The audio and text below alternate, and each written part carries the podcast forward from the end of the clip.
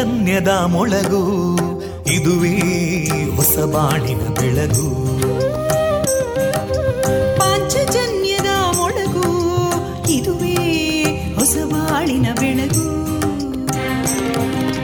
ಜನಮಾನಸವ ಅರಳಿಸುವಂತ ಅರಳಿಸುವಂತ ಜನಮಾನಸವ ಅರಳಿಸುವಂತ ವಿವೇಕವಾಣಿಯ ಮೊಳಗು. ಸುಖ ದುಃಖಗಳಿಗೆ ತಾಕೊರಳಾಗುವ ನೆಲ ಪ್ರೀತಿಯದಿ ಮೊಳಗು ಇದುವೇ ಹೊಸ ಬಾಣಿನ ಬೆಳಗು ಇದುವೇ ಪಾಂಚಜನ್ಯದ ಮೊಳಗು ಇದುವೇ ಪಾಂಚಜನ್ಯದ ಮೊಳಗು वन्दे मातरम् वन्दे मातरम् सुजलां सुफलां मलयज शीतलां सस्यश्यामलां मातरं वन्दे मातरम्। शुभ्रज्योत्स्ना पुलकितयामिनीं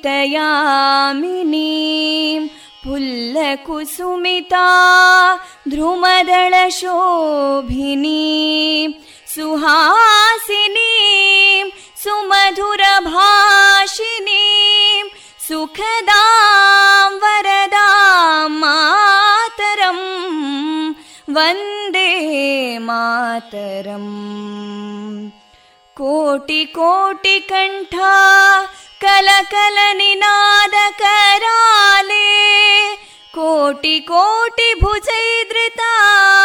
कलकल निनाद कराले कोटि कोटि भुजैदृता करकलवाले अबलां केनो मायेतो बले बहुबलधारिणीं नमामि तारिणीं रिपुदलवारिणी मातरं वन्दे मातरम् तुमि विद्या तुमि धर्मा तुमि हृदि तुमि मर्मा त्वं हि प्राणा शरीरे बाहुते तुमि मा शक्ति हृदये तुमि मा भक्ति तोमारयी प्रतिमा गडी मन्दिरे मन्दिरे वन्दे मातरम् त्वं हि दुर्गा दशप्रहरणधारिणीं। कमलां कमलदलविहारिणीं। वाणीं विद्यादायिनीं। नमामि त्वां नमामि कमलाम् अमलामतुलां सुजलां सुफलां वन्दे मातरम् श्यामलां सरलां सुस्मितां भूषितां धरणीं भरणीं मातरं वन्दे मातरम् वन्दे मातरम्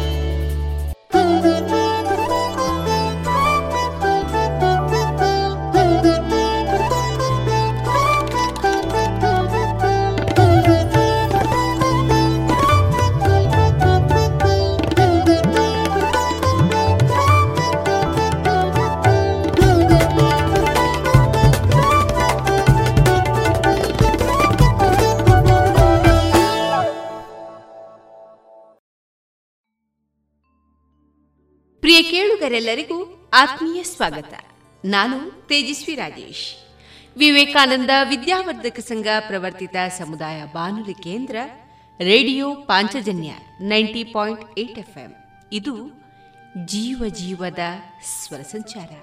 ಆತ್ಮೀಯರೆಲ್ಲರಿಗೂ ಇಂದು ಜುಲೈ ಇಪ್ಪತ್ತ ಒಂಬತ್ತು ಶುಕ್ರವಾರದ ಶುಭಾಶಯಗಳನ್ನು ತಿಳಿಸಿದ ಪ್ರಿಯರೇ, ಜೀವನದಲ್ಲಿ ಕಷ್ಟಗಳ ಬಗ್ಗೆ ದೂರಬೇಡಿ. ಏಕೆಂದರೆ ನಿರ್ದೇಶಕ ಸದಾ ಕಷ್ಟದ ಪಾತ್ರಗಳನ್ನು ಕೊಡುವುದು ಶ್ರೇಷ್ಠ ಕಲಾವಿದರಿಗೆ ಎನ್ನುವ ಒಂದು ಕಿವಿ ಮಾತನ್ನ ತಿಳಿಸಿದ ಇಂದು ನಮ್ಮ ನಿಲಯದಿಂದ ಪ್ರಸಾರಗೊಳ್ಳಲಿರುವ ಕಾರ್ಯಕ್ರಮಗಳ ವಿವರಗಳು ಇಂತಿದೆ. ಮೊದಲಿಗೆ ಭಕ್ತಿಗೀತೆಗಳು. ಮಾರುಕಟ್ಟೆದಾರಣಿ ಇಂದು ಅಂತಾರಾಷ್ಟ್ರೀಯ ಹುಲಿ ದಿನಾಚರಣೆ. ಈ ದಿನದ ಅಂಗವಾಗಿ ವಿದ್ಯಾರ್ಥಿನಿ ಎಸ್ಪಿ ಚಿತ್ತಾರ ಪಟೇಲ್ ಅವರಿಂದ ಮಾಹಿತಿ. ವಿವೇಕಾನಂದ ಪಾಲಿಟೆಕ್ನಿಕ್ ಕಾಲೇಜಿನ ಧನಶ್ರೀ ಮತ್ತು ತಂಡದವರಿಂದ ತುಳು ಜಾನಪದ ಗೀತೆ ಡಾಕ್ಟರ್ ಮನಮೋಹನ ಅವರಿಂದ ಕನ್ನಡ ಸಾಹಿತ್ಯ ಈ ವಿಚಾರವಾಗಿ ಮುಂದುವರಿದ ಭಾಷಣ, ತಾರೆಗಳ ತೋಟ ಈ ಕಾರ್ಯಕ್ರಮದಲ್ಲಿ ಯುವ ಪ್ರತಿಭೆಗಳಾದ ನಿತಿನ್ ರೈ ಮತ್ತು ರಕ್ಷಿತ್ ಆಚಾರ್ಯ ಅವರೊಂದಿಗಿನ ಚಿಟ್ ಚಾಟ್ ಕೊನೆಯಲ್ಲಿ ಮಧುರ ಗೀತೆಗಳು ಪ್ರಸಾರಗೊಳ್ಳಲಿದೆ.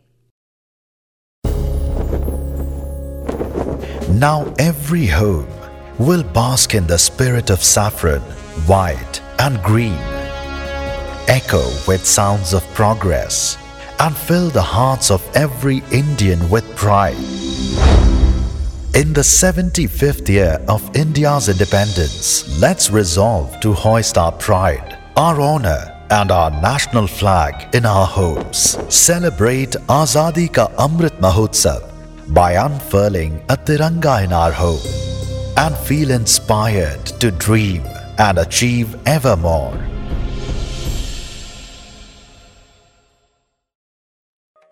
ಇದೀಗ ಮೊದಲಿಗೆ ಶ್ರೀದೇವರ ಭಕ್ತಿಯ ಸ್ತುತಿಯನ್ನ ಆಲಿಸೋಣ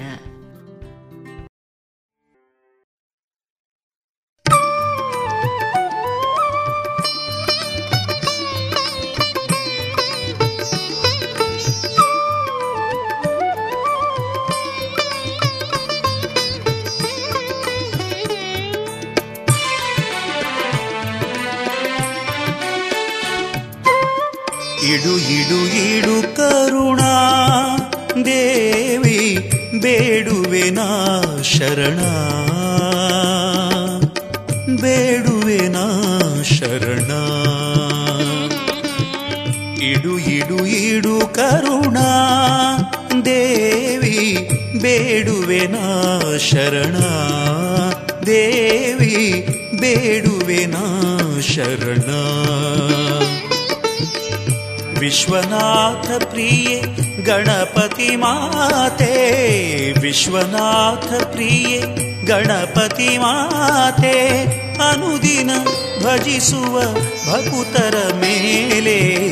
ಅನುದಿನ ಭಜಿಸುವ ಭಕುತರ ಮೇಲೆ. ಇಡು ಇಡು ಇಡು ಕರುಣಾ ದೇವಿ. ಬೇಡುವೆನಾ ಶರಣ? ದೇವಿ ಬೇಡುವೆನಾ ಶರಣ?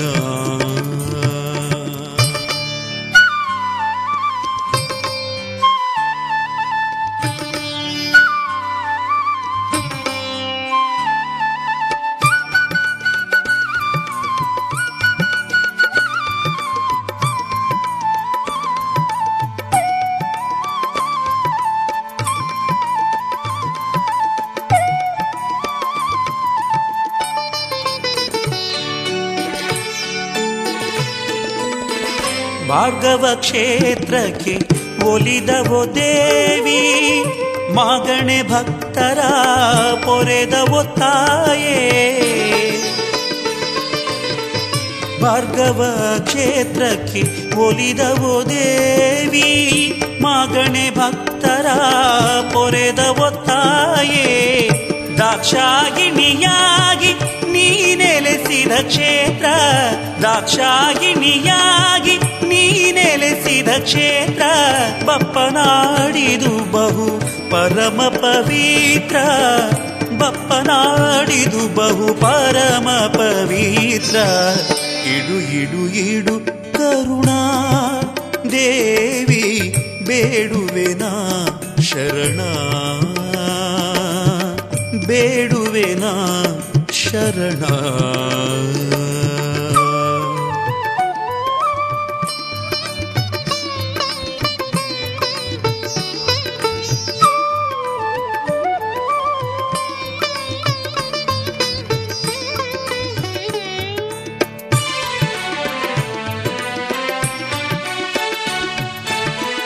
ಶಂಖಪಾಣಿ ತ್ರಿಶೂಲಧಾರಿಣಿ ಶಂಕರದೇವನ ಬಹುಪ್ರಿಯ ರಾಣಿ ಶಂಖಪಾಣಿ ತ್ರಿಶೂಲಧಾರಿಣಿ ಶಂಕರದೇವನ ಬಹುಪ್ರಿಯ ರಾಣಿ ಒಂಬತ್ತು ಮಾಗಣೆಯ ಭಕುತರನೆಲ್ಲ ಒಂಬತ್ತು ಮಾಗಣೆಯ ಭಕುತರನೆಲ್ಲ ತಾಯಂತೆ ಸಲಹು, ಕಷ್ಟವ ಕಳೆದು ತಾಯಂತೆ ಸಲಹು, ಕಷ್ಟವ ಕಳೆದು ಇಡು ಇಡು ಇಡು ಕರುಣಾ. ದೇವಿ ಬೇಡುವೆನಾ ಶರಣ. ಬೇಡುವೆನಾ ಶರಣ. ಇಡು ಇಡು ಇಡು ಕರುಣಾ. ದೇವಿ ಬೇಡುವೆನಾ ಶರಣ. ದೇವಿ ಬೇಡುವೆನಾ ಶರಣ. ವಿಶ್ವನಾಥ ಪ್ರಿಯೆ, ಗಣಪತಿ ಮಾತೆ. ವಿಶ್ವನಾಥ ಪ್ರಿಯೆ, ಗಣಪತಿ ಮಾತೆ. ಅನುದಿನ ಭಜಿಸುವ ಭಕುತರ ಮೇಲೆ ಅನುದಿನ ಭಜಿಸುವ ಭಕುತರ ಮೇಲೆ ಇಡು ಇಡು ಇಡು ಕರುಣಾ. ದೇವಿ, ಬೇಡುವೆನಾ ಶರಣ. ದೇವಿ, ಬೇಡುವೆನಾ ಶರಣ.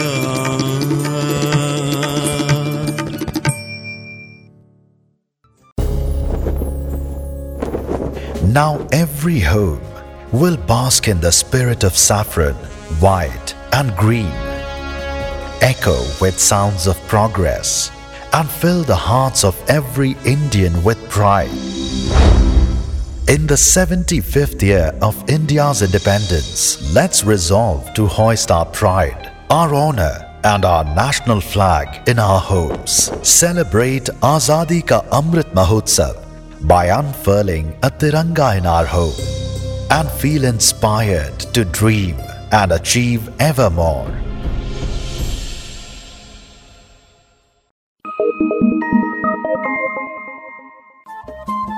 Radio Panchajanya ತೊಂಬತ್ತು ಬಿಂದು ಎಂಟು ಎಫ್ಎಂ ಸಮುದಾಯ ಬಾನುಲಿ ಕೇಂದ್ರ ಪುತ್ತೂರು ಇದು ಜೀವ ಜೀವದ ಸ್ವರ ಸಂಚಾರ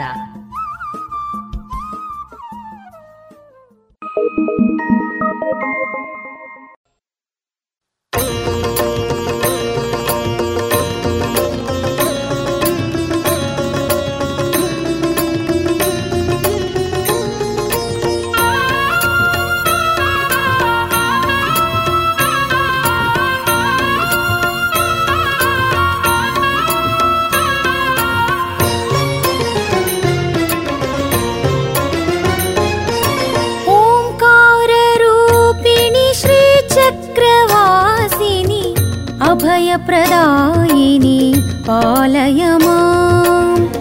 अभयप्रदायिनि पालय माम्। ओङ्काररूपिणि श्रीचक्रवासिनि अभयप्रदायिनि पालय माम्। अभयप्रदायिनि पालय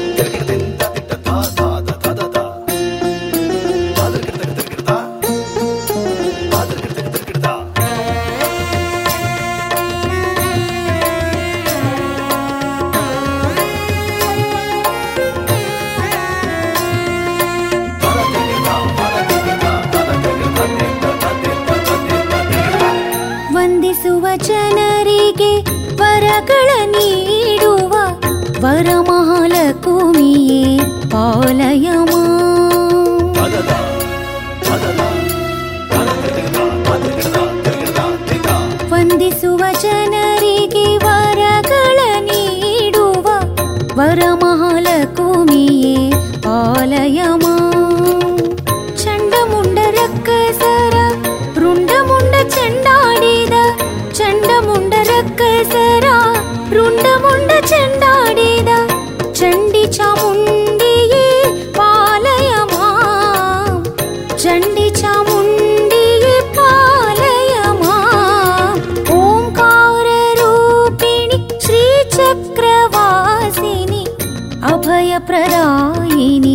पालय माम् अभयप्रदायिनि पालय माम् ओङ्काररूपिणि श्रीचक्रवासिनि अभयप्रदायिनि पालय माम् अभयप्रदायिनि पालय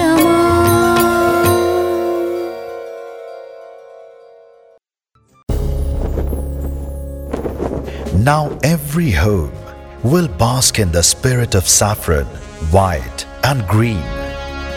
Echo with sounds of progress and fill the hearts of every Indian with pride. In the 75th year of India's independence, let's resolve to hoist our pride, our honor, and our national flag in our homes. Celebrate Azadi Ka Amrit Mahotsav by unfurling a Tiranga in our home and feel inspired to dream and achieve ever more.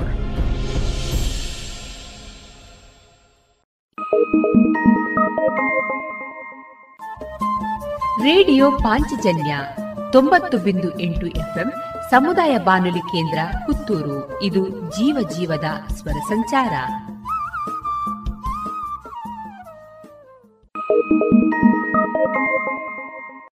you.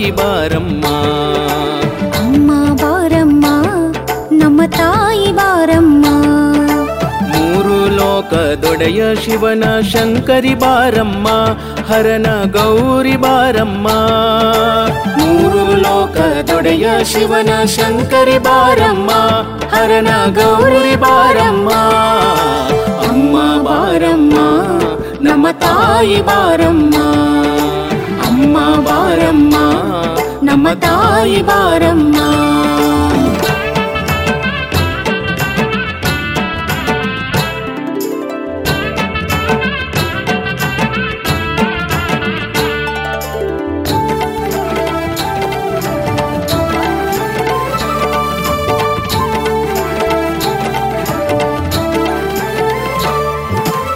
ಗಜಮುಖ ಜನನಿಯ ಧೀರ ಗಂಭೀರಳೆ ತಾಯಿ ಶ್ರೀದೇವಿಯೇ ಬಾರಮ್ಮ ಗಜಮುಖ ಜನನಿಯ ಧೀರ ಗಂಭೀರಳೆ ತಾಯಿ ಶ್ರೀದೇವಿಯ ಬಾರಮ್ಮ ಅಂಬಾ ಭವಾನಿ ದೇವಿ ಭವಾನಿ ಅಂಬಾ ಭವಾನಿ ದೇವಿ ಭವಾನಿ ದುರ್ಗಾ ಭವಾನಿಯೇ ಬಾರಮ್ಮ ಅಮ್ಮ ಬಾರಮ್ಮ ನಮ್ಮ ತಾಯಿ ಬಾರಮ್ಮ ಅಮ್ಮ ಬಾರಮ್ಮ ನಮ್ಮ ತಾಯಿ ಬಾರಮ್ಮ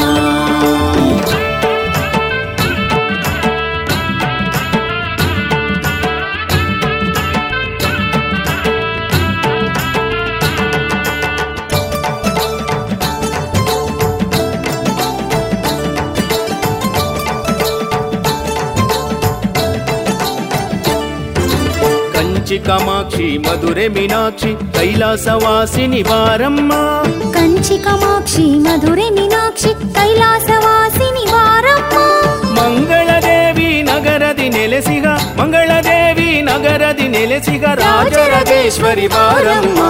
అమ్మ బారమ్మ నమ తాయి వారమ్మ అమ్మ బారమ్మ నమ తాయి వారమ్మ ಲೋಕದೊಡೆಯ ಶಿವನ ಶಂಕರಿ ಬಾರಮ್ಮ ಹರನ ಗೌರಿ ಬಾರಮ್ಮ ಮೂರು ಲೋಕದೊಡೆಯ ಶಿವನ ಶಂಕರಿ ಬಾರಮ್ಮ ಹರನ ಗೌರಿ ಬಾರಮ್ಮ ಅಮ್ಮ ಬಾರಮ್ಮ ನಮ್ಮ ತಾಯಿ ಬಾರಮ್ಮ ಅಮ್ಮ ಬಾರಮ್ಮ ನಮ್ಮ ತಾಯಿ ಬಾರಮ್ಮ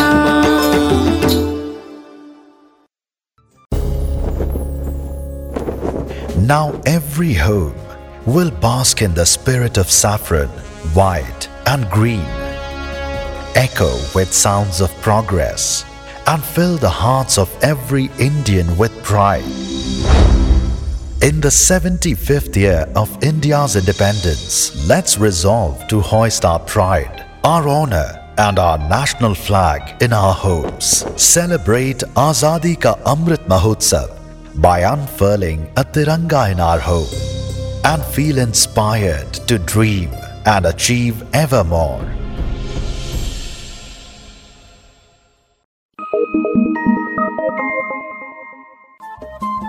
Radio Panchajanya ತೊಂಬತ್ತು ಬಿಂದು ಎಂಟು ಎಫ್ಎಂ ಸಮುದಾಯ ಬಾನುಲಿ ಕೇಂದ್ರ ಪುತ್ತೂರು ಇದು ಜೀವ ಜೀವದ ಸ್ವರ ಸಂಚಾರ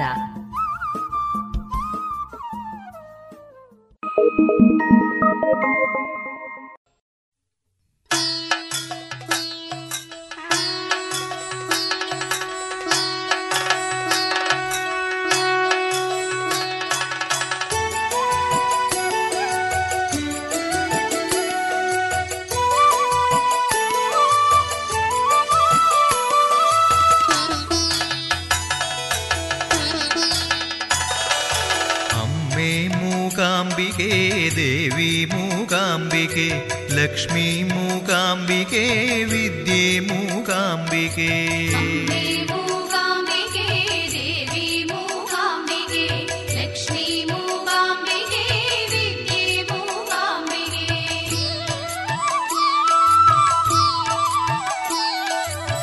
സ്വർണരേഖയാർന്ന ദിവ്യ ജ്യോതിർലിംഗവാസിനി മൂകാംബിയിൽ വാണിടും സരസ്വതി നമോസ്തുതേ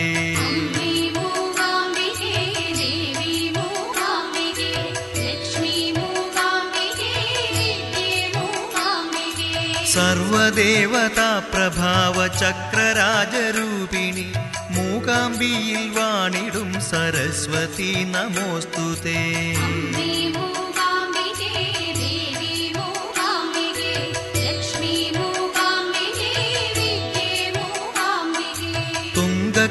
शृङ्गमालं मङ्गलप्रदायिनि മംഗളപ്രദായിനി മൂകാംബിയിൽ വാണിടും സരസ്വതി നമോസ്തുതേ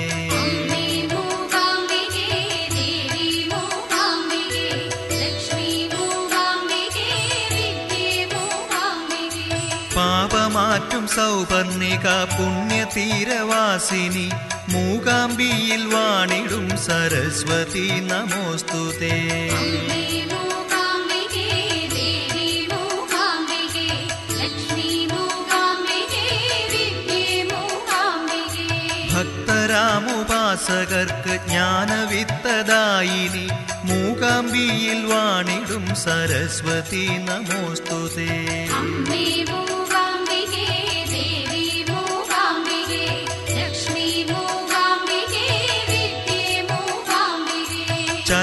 ചരണമലരിലണയുവോർക്ക് അഭയാഭീഷ്ടദായിനി മൂകാംബിയിൽ വാണിടും സരസ്വതി നമോസ്തുതേ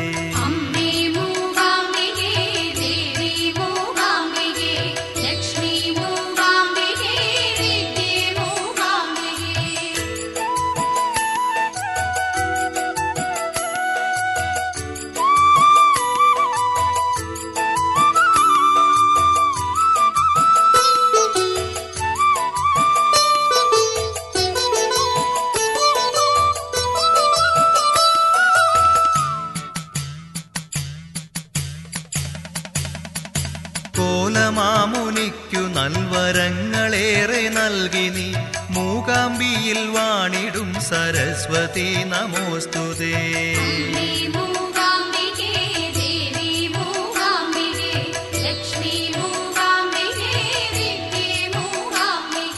ആദിശങ്കരന് പുണ്യദർശനം കനിഞ്ഞു നീ. മൂകാംബിയിൽ വാണിടും സരസ്വതി നമോസ്തുതേ.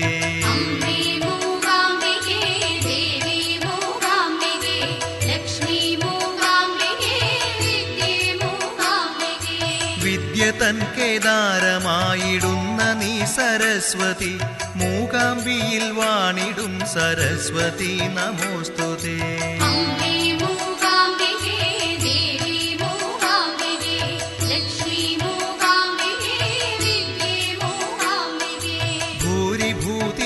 പ്രദാനം ചെയ്തിടുന്ന ലക്ഷ്മി നീ മൂകാംബിയിൽ വാണിടും സരസ്വതി നമോസ്തുതേ.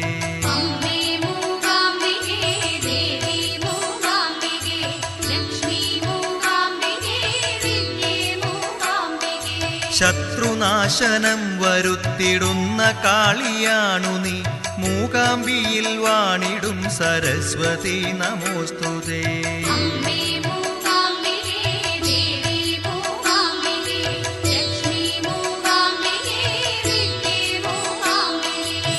സർവദേവദീപ്തി ചേർന്നെഴുന്ന ദിവ്യമൂർത്തി നീ. മൂകാംബിയിൽ വാണിടും സരസ്വതി നമോസ്തുതേ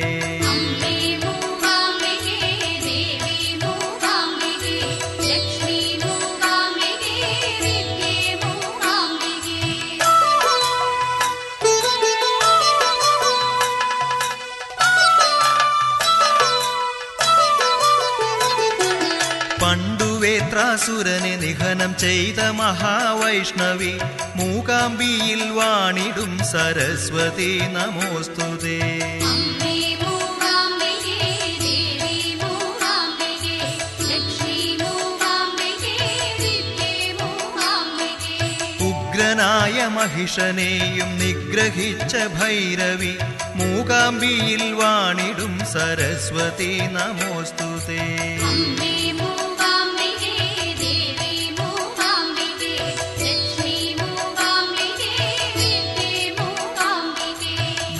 രാജനാം കംഹന്ന് മൃത്യുവായി വന്നു നീ. മൂകാംബിയിൽ വാണിടും സരസ്വതി നമോസ്തുതേ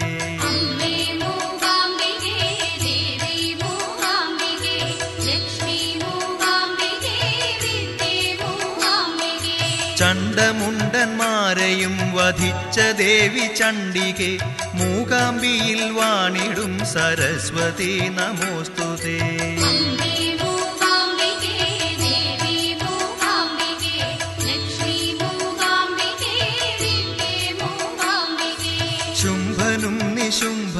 കൽപ്പാഗ്നിയായൊരീശ്വരി മൂകാംബിയിൽ വാണിടും സരസ്വതി നമോസ്തുതേ. അംബേ മൂകാംബികേ ദേവി മൂകാംബികേ ലക്ഷ്മി മൂകാംബികേ വിദ്യേ മൂകാംബികേ. അഷ്ടരാഗദൈത്യരെ എൻ ഹൃത്തിൽ നിന്നകറ്റണി മൂകാംബിയിൽ വാണിടും സരസ്വതി നമോസ്തുതേ.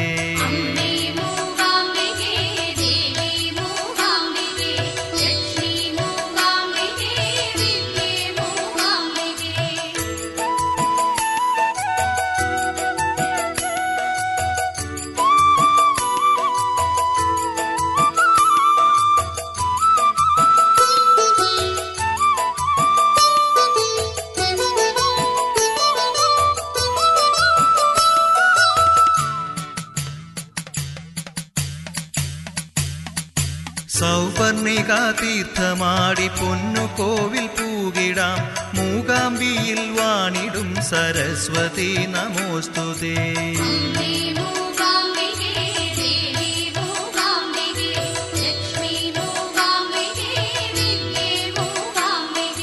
ശങ്കരൻ ആദിശങ്കരൻ ഗമിച്ചൊരാനവാതിൽ താണ്ടിടാം.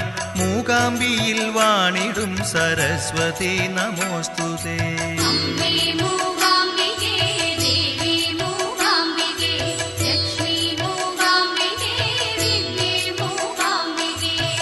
നിന്റെ കാൽക്കൽ വയ്ക്കുവാൻ കാണിക്കയേന്തിയെത്തിടാം. മൂകാംബിയിൽ വാണിടും സരസ്വതി നമോസ്തുതേ.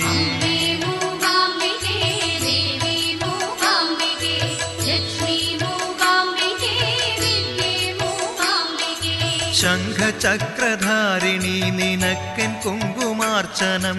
മൂകാംബിയിൽ വാണിടും സരസ്വതി നമോസ്തുതേ.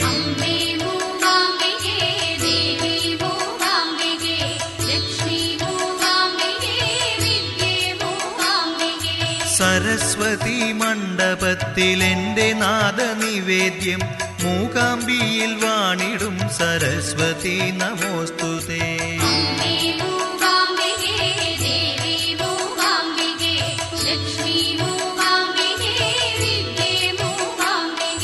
ശയന പൂജ തൻ കഷായ തീർത്ഥമേ കിടേണമേ മൂകാംബിയിൽ വാണിടും സരസ്വതി നമോസ്തുതേ.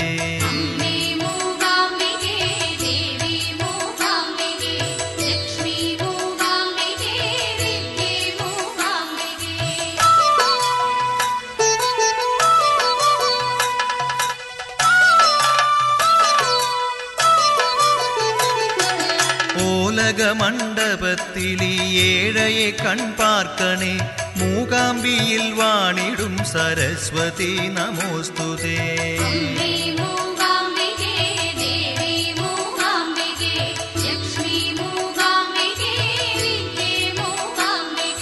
രണ്ടു നവരാത്രി കാലം നിന്നെ ഞാൻ ഭജിച്ചിടാം. മൂകാംബിയിൽ വാണിടും സരസ്വതി നമോസ്തുതേ.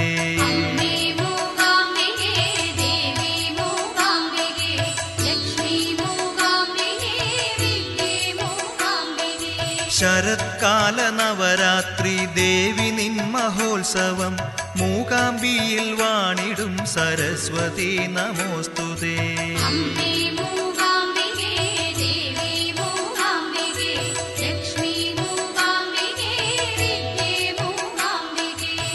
ശങ്കരപീഠത്തിൽ പുഷ്പത്തേരിലെത്തും നവമി നാൾ മൂകാംബിയിൽ വാണിടും സരസ്വതി നമോസ്തുതേ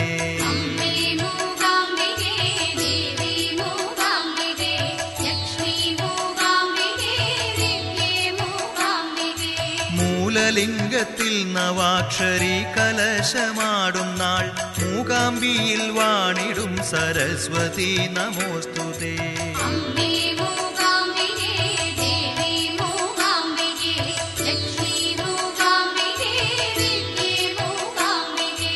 അന്നു പുണ്യനാണയം എനിക്കുമേകിടേണമേ. മൂകാംബിയിൽ വാണിടും സരസ്വതി നമോസ്തുതേ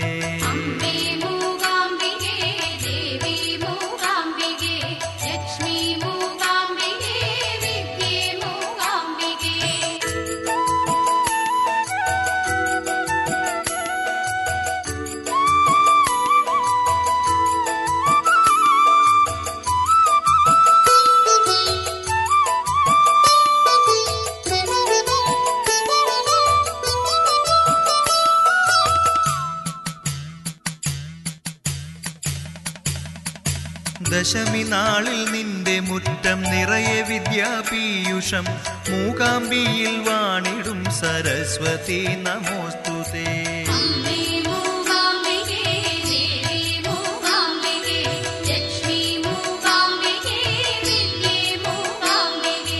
എന്റെ നാവിൻ തുമ്പിലും നീ അക്ഷരാമൃതേകണേ മൂകാംബിയിൽ വാണിടും സരസ്വതി നമോസ്തുതേ.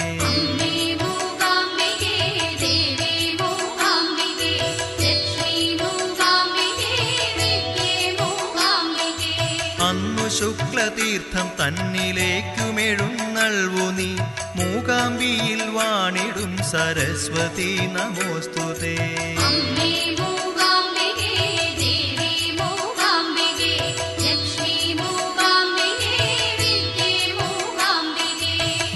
മാസമുത്രം നാളിൽ ഉത്സവ കൊടിയേറ്റമായി മൂകാംബിയിൽ വാണിടും സരസ്വതി നമോസ്തുതേ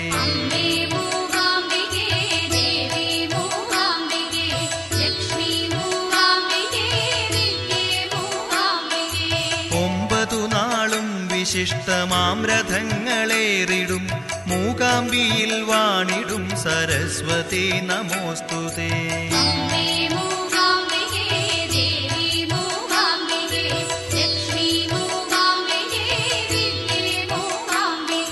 മൂലം ബ്രഹ്മരഥമല്ലയോ. മൂകാംബിയിൽ വാണിടും സരസ്വതി നമോസ്തുതേ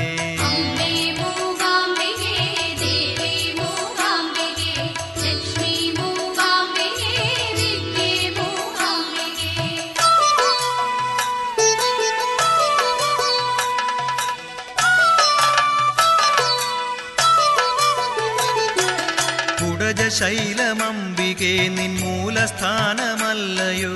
മൂകാംബിയിൽ വാണിടും സരസ്വതി നമോസ്തുതേ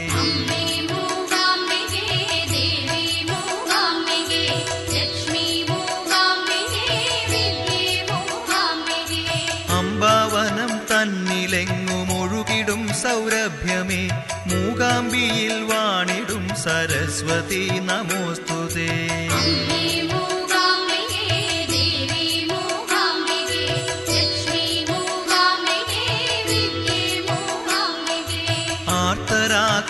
ആശ്രിതരെ കാത്തരുളും അംബികെ.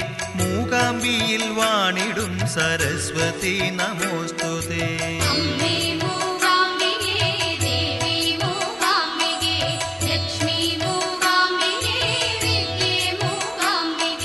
അന്നദാനമെന്നുമേകിടുന്ന ജഗദംബികെ. മൂകാംബിയിൽ വാണിടും സരസ്വതി നമോസ്തുതേ.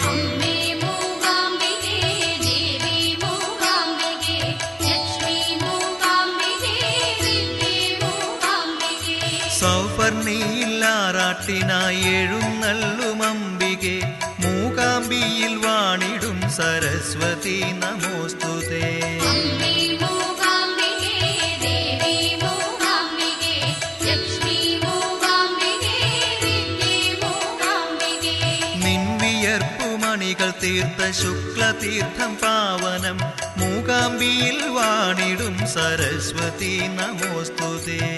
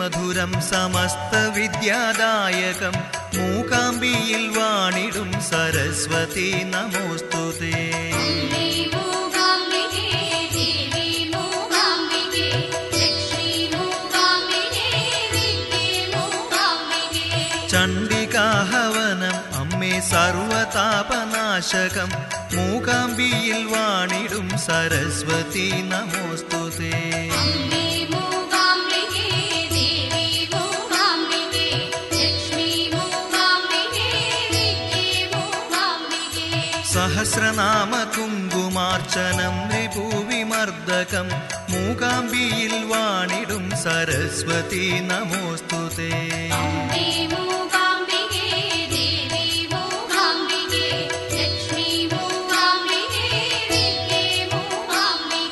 ക്ഷീരാഭിഷേകം വ്യാപാരവൃദ്ധിവരാൻ കാരകം മൂകാംബിയിൽ വാണിടും സരസ്വതി നമോസ്തുതേ.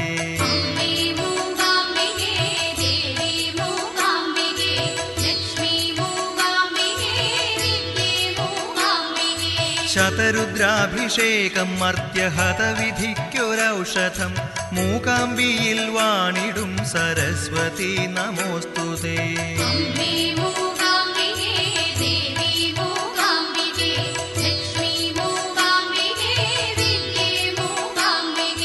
ദേവി നിന്റെ സർവൈശ്വര്യദായകം. മൂകാംബിയിൽ വാണിടും സരസ്വതി നമോസ്തുതേ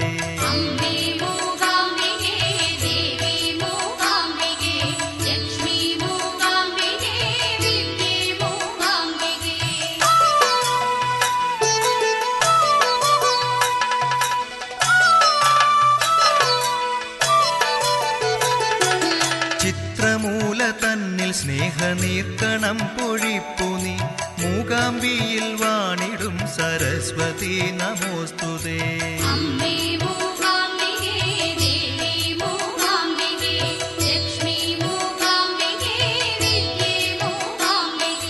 നിത്യവും സൗപർണിക സംഗീതമായി കളിപ്പുനി മൂകാംബിയിൽ വാണിടും സരസ്വതി നമോസ്തുതേ.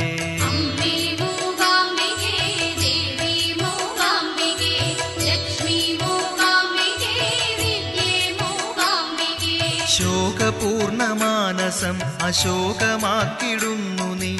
മൂകാംബിയിൽ വാണിടും സരസ്വതി നമോസ്തുതേ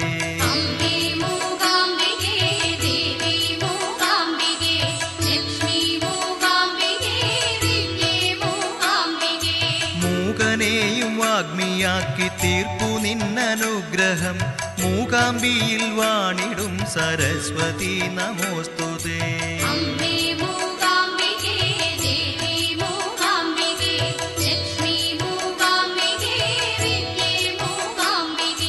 സാഗരത്തിരകളെ ഒതുക്കിടും നിൻ വൈഭവം മൂകാംബിയിൽ വാണിടും സരസ്വതി നമോസ്തുതേ.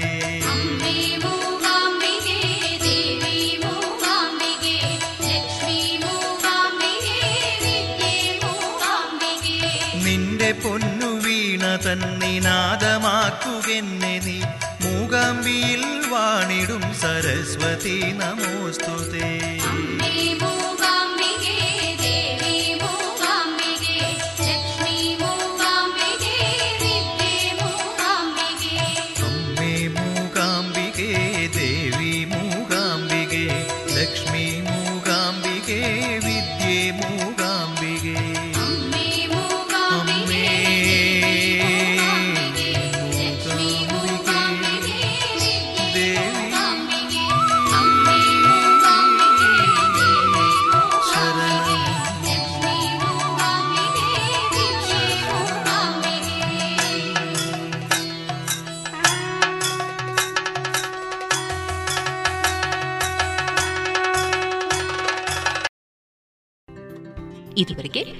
ಭಕ್ತಿ ಗೀತೆಗಳನ್ನ ಕೇಳಿದಿರಿ.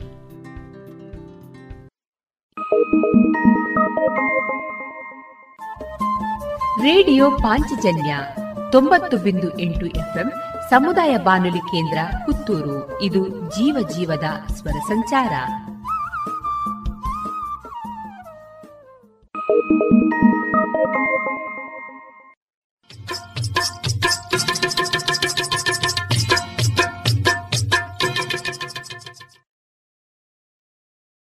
ಮಾರುಕಟ್ಟೆ ಧಾರಣೆ ಇಂತಿದೆ. ಹೊಸ ಅಡಿಕೆ ಮುನ್ನೂರ ಎಪ್ಪತ್ತ ಐದರಿಂದ ನಾಲ್ಕನೂರ ಐವತ್ತು ಹಳೆ ಅಡಿಕೆ ಐನೂರರಿಂದ ಐನೂರ ಅರವತ್ತು ಡಬಲ್ ಚೋಲ್ ಐನೂರ ಇಪ್ಪತ್ತರಿಂದ ಐನೂರ ಅರವತ್ತು ಹಳೆ ಪಟೋರ ಮುನ್ನೂರ ಐವತ್ತರಿಂದ ಮುನ್ನೂರ ಅರವತ್ತ ಐದು ಹೊಸ ಪಟೋರ ಮುನ್ನೂರರಿಂದ ಮುನ್ನೂರ ಐವತ್ತು ಹೊಸ ಉಳ್ಳಿಗಡ್ಡೆ ಇನ್ನೂರರಿಂದ ಇನ್ನೂರ ಅರವತ್ತು ಹೊಸ ಕರಿಕೋಟು ಇನ್ನೂರರಿಂದ ಇನ್ನೂರ ಅರವತ್ತ ಐದು ಕಾಳುಮೆಣಸು ಮುನ್ನೂರ ಎಂಬತ್ತ ಒಂದರಿಂದ ನಾಲ್ಕುನೂರ ತೊಂಬತ್ತ ಐದು ಒಣಕೊಕ್ಕೋ ನೂರ ತೊಂಬತ್ತರಿಂದ ಇನ್ನೂರ ಹತ್ತು, ಹಸಿಕೊಕ್ಕೋ ನಲವತ್ತ ಐದರಿಂದ ಐವತ್ತ ಐದು ರಬ್ಬರ್ ಧಾರಣೆ, ಗ್ರೇಡ್, ಆರ್ಎಸ್ಎಸ್ ಫೋರ್ ನೂರ ಅರವತ್ತ ಏಳು ರೂಪಾಯಿ, ಆರ್ಎಸ್ಎಸ್ ಫೈವ್ ನೂರ ಐವತ್ತ ಎಂಟು ರೂಪಾಯಿ, ಲಾಟ್ ನೂರ ಐವತ್ತ ಎರಡು ರೂಪಾಯಿ, ಸ್ಕ್ರ್ಯಾಪ್ ನೂರ ಮೂರರಿಂದ ನೂರ ಹದಿಮೂರು ರೂಪಾಯಿ.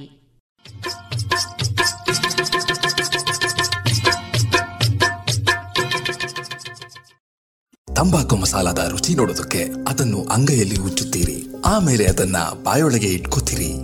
ಧೂಮಪಾನ ಮಾಡೋದಕ್ಕೆ ಸಿಗರೆಟ್ ಮತ್ತು ಬೀಡಿನ ಹಚ್ಚುತ್ತೀರಿ ಬಾಯಲ್ಲಿ ಇಟ್ಕೊಳ್ತೀರಿ.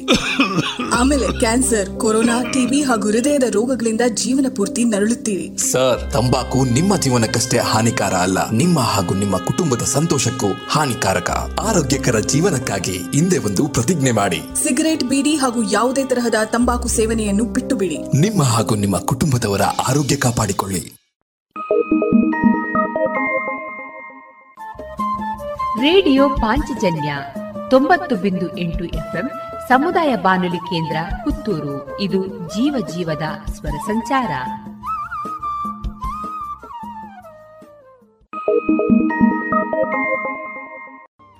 ಇಂದು ಅಂತಾರಾಷ್ಟ್ರೀಯ ಹುಲಿಯ ಸಂರಕ್ಷಣಾ ದಿನಾಚರಣೆ.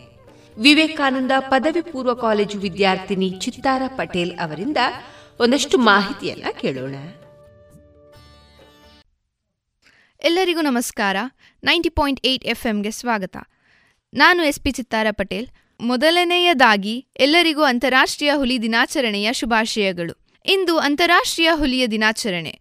ವಿಶ್ವ ಹುಲಿ ದಿನವನ್ನು ಆಚರಿಸುವುದು ಮಹತ್ವವಾಗಿದೆ. ಏಕೆಂದರೆ ವಿಶ್ವ ವನ್ಯಜೀವಿ ನಿಧಿ ಡಬ್ಲ್ಯೂ ಡಬ್ಲ್ಯೂ ಎಫ್ ಪ್ರಕಾರ ಜಾಗತಿಕವಾಗಿ ಹುಲಿಗಳ ಸಂಖ್ಯೆಯು ಕೇವಲ ಮೂರು ಸಾವಿರದ ಒಂಬೈನೂರು. ಹುಲಿ ನಮ್ಮ ದೇಶದ ರಾಷ್ಟ್ರೀಯ ಪ್ರಾಣಿ. ಇದು ಗಂಭೀರವಾದ ಮತ್ತು ಭವ್ಯವಾದ ಪ್ರಾಣಿ. ಪರಿಸರ ವ್ಯವಸ್ಥೆಯ ಆರೋಗ್ಯ ಮತ್ತು ವೈವಿಧ್ಯತೆಯನ್ನು ಕಾಪಾಡುವಲ್ಲಿ ಪ್ರಮುಖ ಪಾತ್ರ ವಹಿಸುತ್ತದೆ. ಇದು ಅಗ್ರಪರಭಕ್ಷಕ ಮತ್ತು ಆಹಾರ ಸರಪಳಿಯ ತುದಿಯಲ್ಲಿರುತ್ತದೆ. ಕಾಡಿನ ಸಸ್ತನಿ ಪ್ರಾಣಿಗಳ ಜನಸಂಖ್ಯೆಯನ್ನು ನಿಯಂತ್ರಣದಲ್ಲಿಡಲು ಹುಲಿಗಳು ಹುಲಿಗಳು ಕೊಡುಗೆ ನೀಡುತ್ತವೆ. ಏಕೆಂದರೆ ಬೇಟೆಯಾಡುವ ಸಸ್ಯಹಾರಿಗಳ ಸಮತೋಲನ ಮತ್ತು ಅವು ಆಹಾರ ನೀಡುವ ಸಸ್ಯ ವರ್ಗವನ್ನು ಕಾಪಾಡಿಕೊಳ್ಳುತ್ತವೆ. ಮರಗಳನ್ನು ಕಡಿಯುವುದರಿಂದ ಆವಾಸಸ್ಥಾನಗಳ ನಷ್ಟ, ಬೇಟೆ ಮತ್ತು ಹುಲಿಗಳ ದೇಹದ ಭಾಗದ ಭಾಗಗಳ ಅಕ್ರಮ ವ್ಯಾಪಾರ, ಆವಾಸಸ್ಥಾನಗಳ ನಷ್ಟ, ಬೇಟೆ ಮತ್ತು ಹುಲಿಯ ದೇಹದ ಭಾಗಗಳ ಅಕ್ರಮ ವ್ಯಾಪಾರ. ಇವುಗಳು ಹುಲಿಗಳ ಜನಸಂಖ್ಯೆಯ ಕುಸಿತದ ಹಿಂದಿನ ಹಲವು ಪ್ರಮುಖ ಅಂಶಗಳಾಗಿವೆ. ದುರದೃಷ್ಟವಶಾತ್ ಅಳಿವಿನ ಸಮೀಪದಲ್ಲಿರುವ ಪ್ರಾಣಿಗಳ ಪ್ರಭೇದಗಳಲ್ಲಿ ಹುಲಿಗಳು ಒಂದು. ಆದ್ದರಿಂದ ಹುಲಿ ಸಂರಕ್ಷಣೆ ಬಗ್ಗೆ ಜಾಗೃತಿ ಮೂಡಿಸಲು ಅಂತಾರಾಷ್ಟ್ರೀಯ ಹುಲಿ ದಿನ ಅಥವಾ ಜಾಗತಿಕ ಹುಲಿ ದಿನವನ್ನು ಪ್ರತಿ ವರ್ಷ ಜುಲೈ ಇಪ್ಪತ್ತೊಂಬತ್ತರಂದು ಆಚರಿಸಲಾಗುತ್ತದೆ. ಜುಲೈ ಇಪ್ಪತ್ತೊಂಬತ್ತು ಐತಿಹಾಸಿಕವಾದುದು. ಈ ದಿನದಂದು ಹಲವಾರು ದೇಶಗಳು ಎರಡು ಸಾವಿರದ ಹತ್ತರಲ್ಲಿ ರಷ್ಯಾದಲ್ಲಿ ನಡೆದ ಸೆಂಟ್ ಪೀಟರ್ಸ್ಬರ್ಗ್ ಟೈಗರ್ ಶೃಂಗಸಭೆಯಲ್ಲಿ ಒಪ್ಪಂದಕ್ಕೆ ಸಹಿ ಹಾಕಿದವು. ಜಾಗತಿಕವಾಗಿ ಕಡಿಮೆಯಾಗುತ್ತಿರುವ ಹುಲಿಗಳ ಬಗ್ಗೆ ಜಾಗೃತಿ ಮೂಡಿಸುವುದು ಮತ್ತು ಹುಲಿಗಳ ನೈಸರ್ಗಿಕ ಆವಾಸ ಸ್ಥಾನವನ್ನು ಕಾಪಾಡುವುದು ಈ ಒಪ್ಪಂದದ ಪ್ರಮುಖ ಅಂಶ ಅಲ್ಲದೆ ಎರಡು ಸಾವಿರದ ಇಪ್ಪತ್ತರ ಅತ್ಯಂತ ವೇಳೆಗೆ ಹುಲಿ ಜನಸಂಖ್ಯೆಯ ದೇಶಗಳು ಹುಲಿ ಜನಸಂಖ್ಯೆಯನ್ನು ದ್ವಿಗುಣವಾಗುವಂತೆ ಮಾಡುತ್ತೇವೆ ಎಂದು ವಿವಿಧ ದೇಶಗಳ ಪ್ರತಿನಿಧಿಗಳು ಘೋಷಿಸಿದರು. ದೇಶವನ್ನು ಉಳಿಸುವುದು ನಮ್ಮ ಕರ್ತವ್ಯ. ದೇಶದ ರಾಷ್ಟ್ರೀಯ ಪ್ರಾಣಿಯನ್ನು ಪ್ರಾಣಿಯನ್ನು ಉಳಿಸುವುದೂ ಸಹ ನಮ್ಮದೇ ಕರ್ತವ್ಯ. ಹುಲಿಗಳ ಸಂತತಿಯನ್ನು ಅಳಿವಿನಿಂದ ರಕ್ಷಿಸಬೇಕು. ಇದು ಭವಿಷ್ಯದಲ್ಲಿ ನಮ್ಮ ಗ್ರಹದ ಮೇಲೆ ಅವಲಂಬಿತವಾಗಿರುತ್ತದೆ. ವಂದನೆಗಳು. ಇದುವರೆಗೆ ಚಿತ್ತಾರ ಪಟೇಲ್ ಅವರಿಂದ ಅಂತಾರಾಷ್ಟ್ರೀಯ ಹುಲಿ ದಿನಾಚರಣೆ ಕುರಿತ ಒಂದಷ್ಟು ಮಾಹಿತಿಗಳನ್ನು ಕೇಳಿದ್ರಿ. Now every home will bask in the spirit of saffron, white and green. Echo with sounds of progress and fill the hearts of every Indian with pride. In the 75th year of India's independence, let's resolve to hoist our pride, our honor, and our national flag in our homes. Celebrate Azadi Ka Amrit Mahotsav by unfurling a Tiranga in our home and feel inspired to dream and achieve ever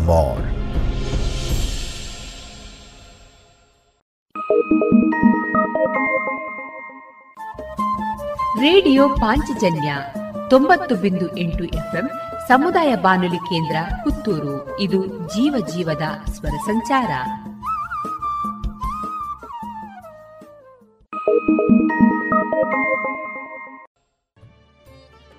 ಇನ್ನು ಮುಂದೆ Vivekananda polytechnic ಕಾಲೇಜಿನ ಕುಮಾರಿ ಧನಶ್ರೀ ಮತ್ತು ತಂಡದವರಿಂದ ತುಳು ಜಾನಪದ ಗೀತೆಯನ್ನ ಕೇಳೋಣ.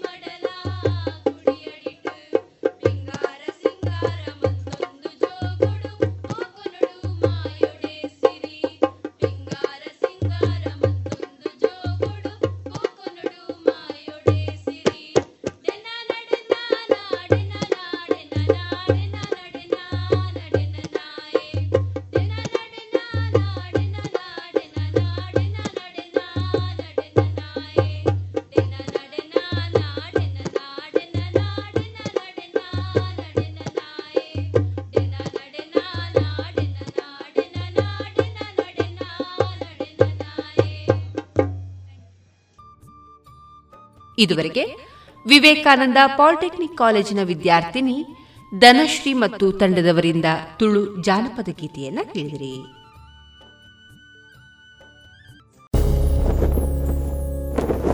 Now every home will bask in the spirit of saffron, white, and green. Echo with sounds of progress and fill the hearts of every Indian with pride. In the 75th year of India's independence, let's resolve to hoist our pride, our honor, and our national flag in our homes. Celebrate Azadi Ka Amrit Mahotsav by unfurling a Tiranga in our home and feel inspired to dream and achieve ever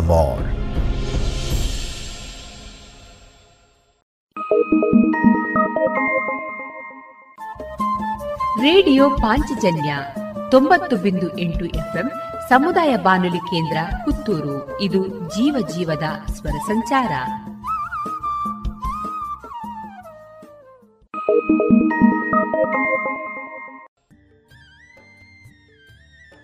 ಇನ್ನು ಮುಂದೆ ವಿವೇಕಾನಂದ ಪದವಿ college ಉಪನ್ಯಾಸಕರಾದಂತಹ doctor Manmohan ಅವರಿಂದ ಕನ್ನಡ ಸಾಹಿತ್ಯ ಈ ವಿಚಾರವಾಗಿ ಮುಂದುವರಿದ ಭಾಷಣವನ್ನ ಕೇಳೋಣ.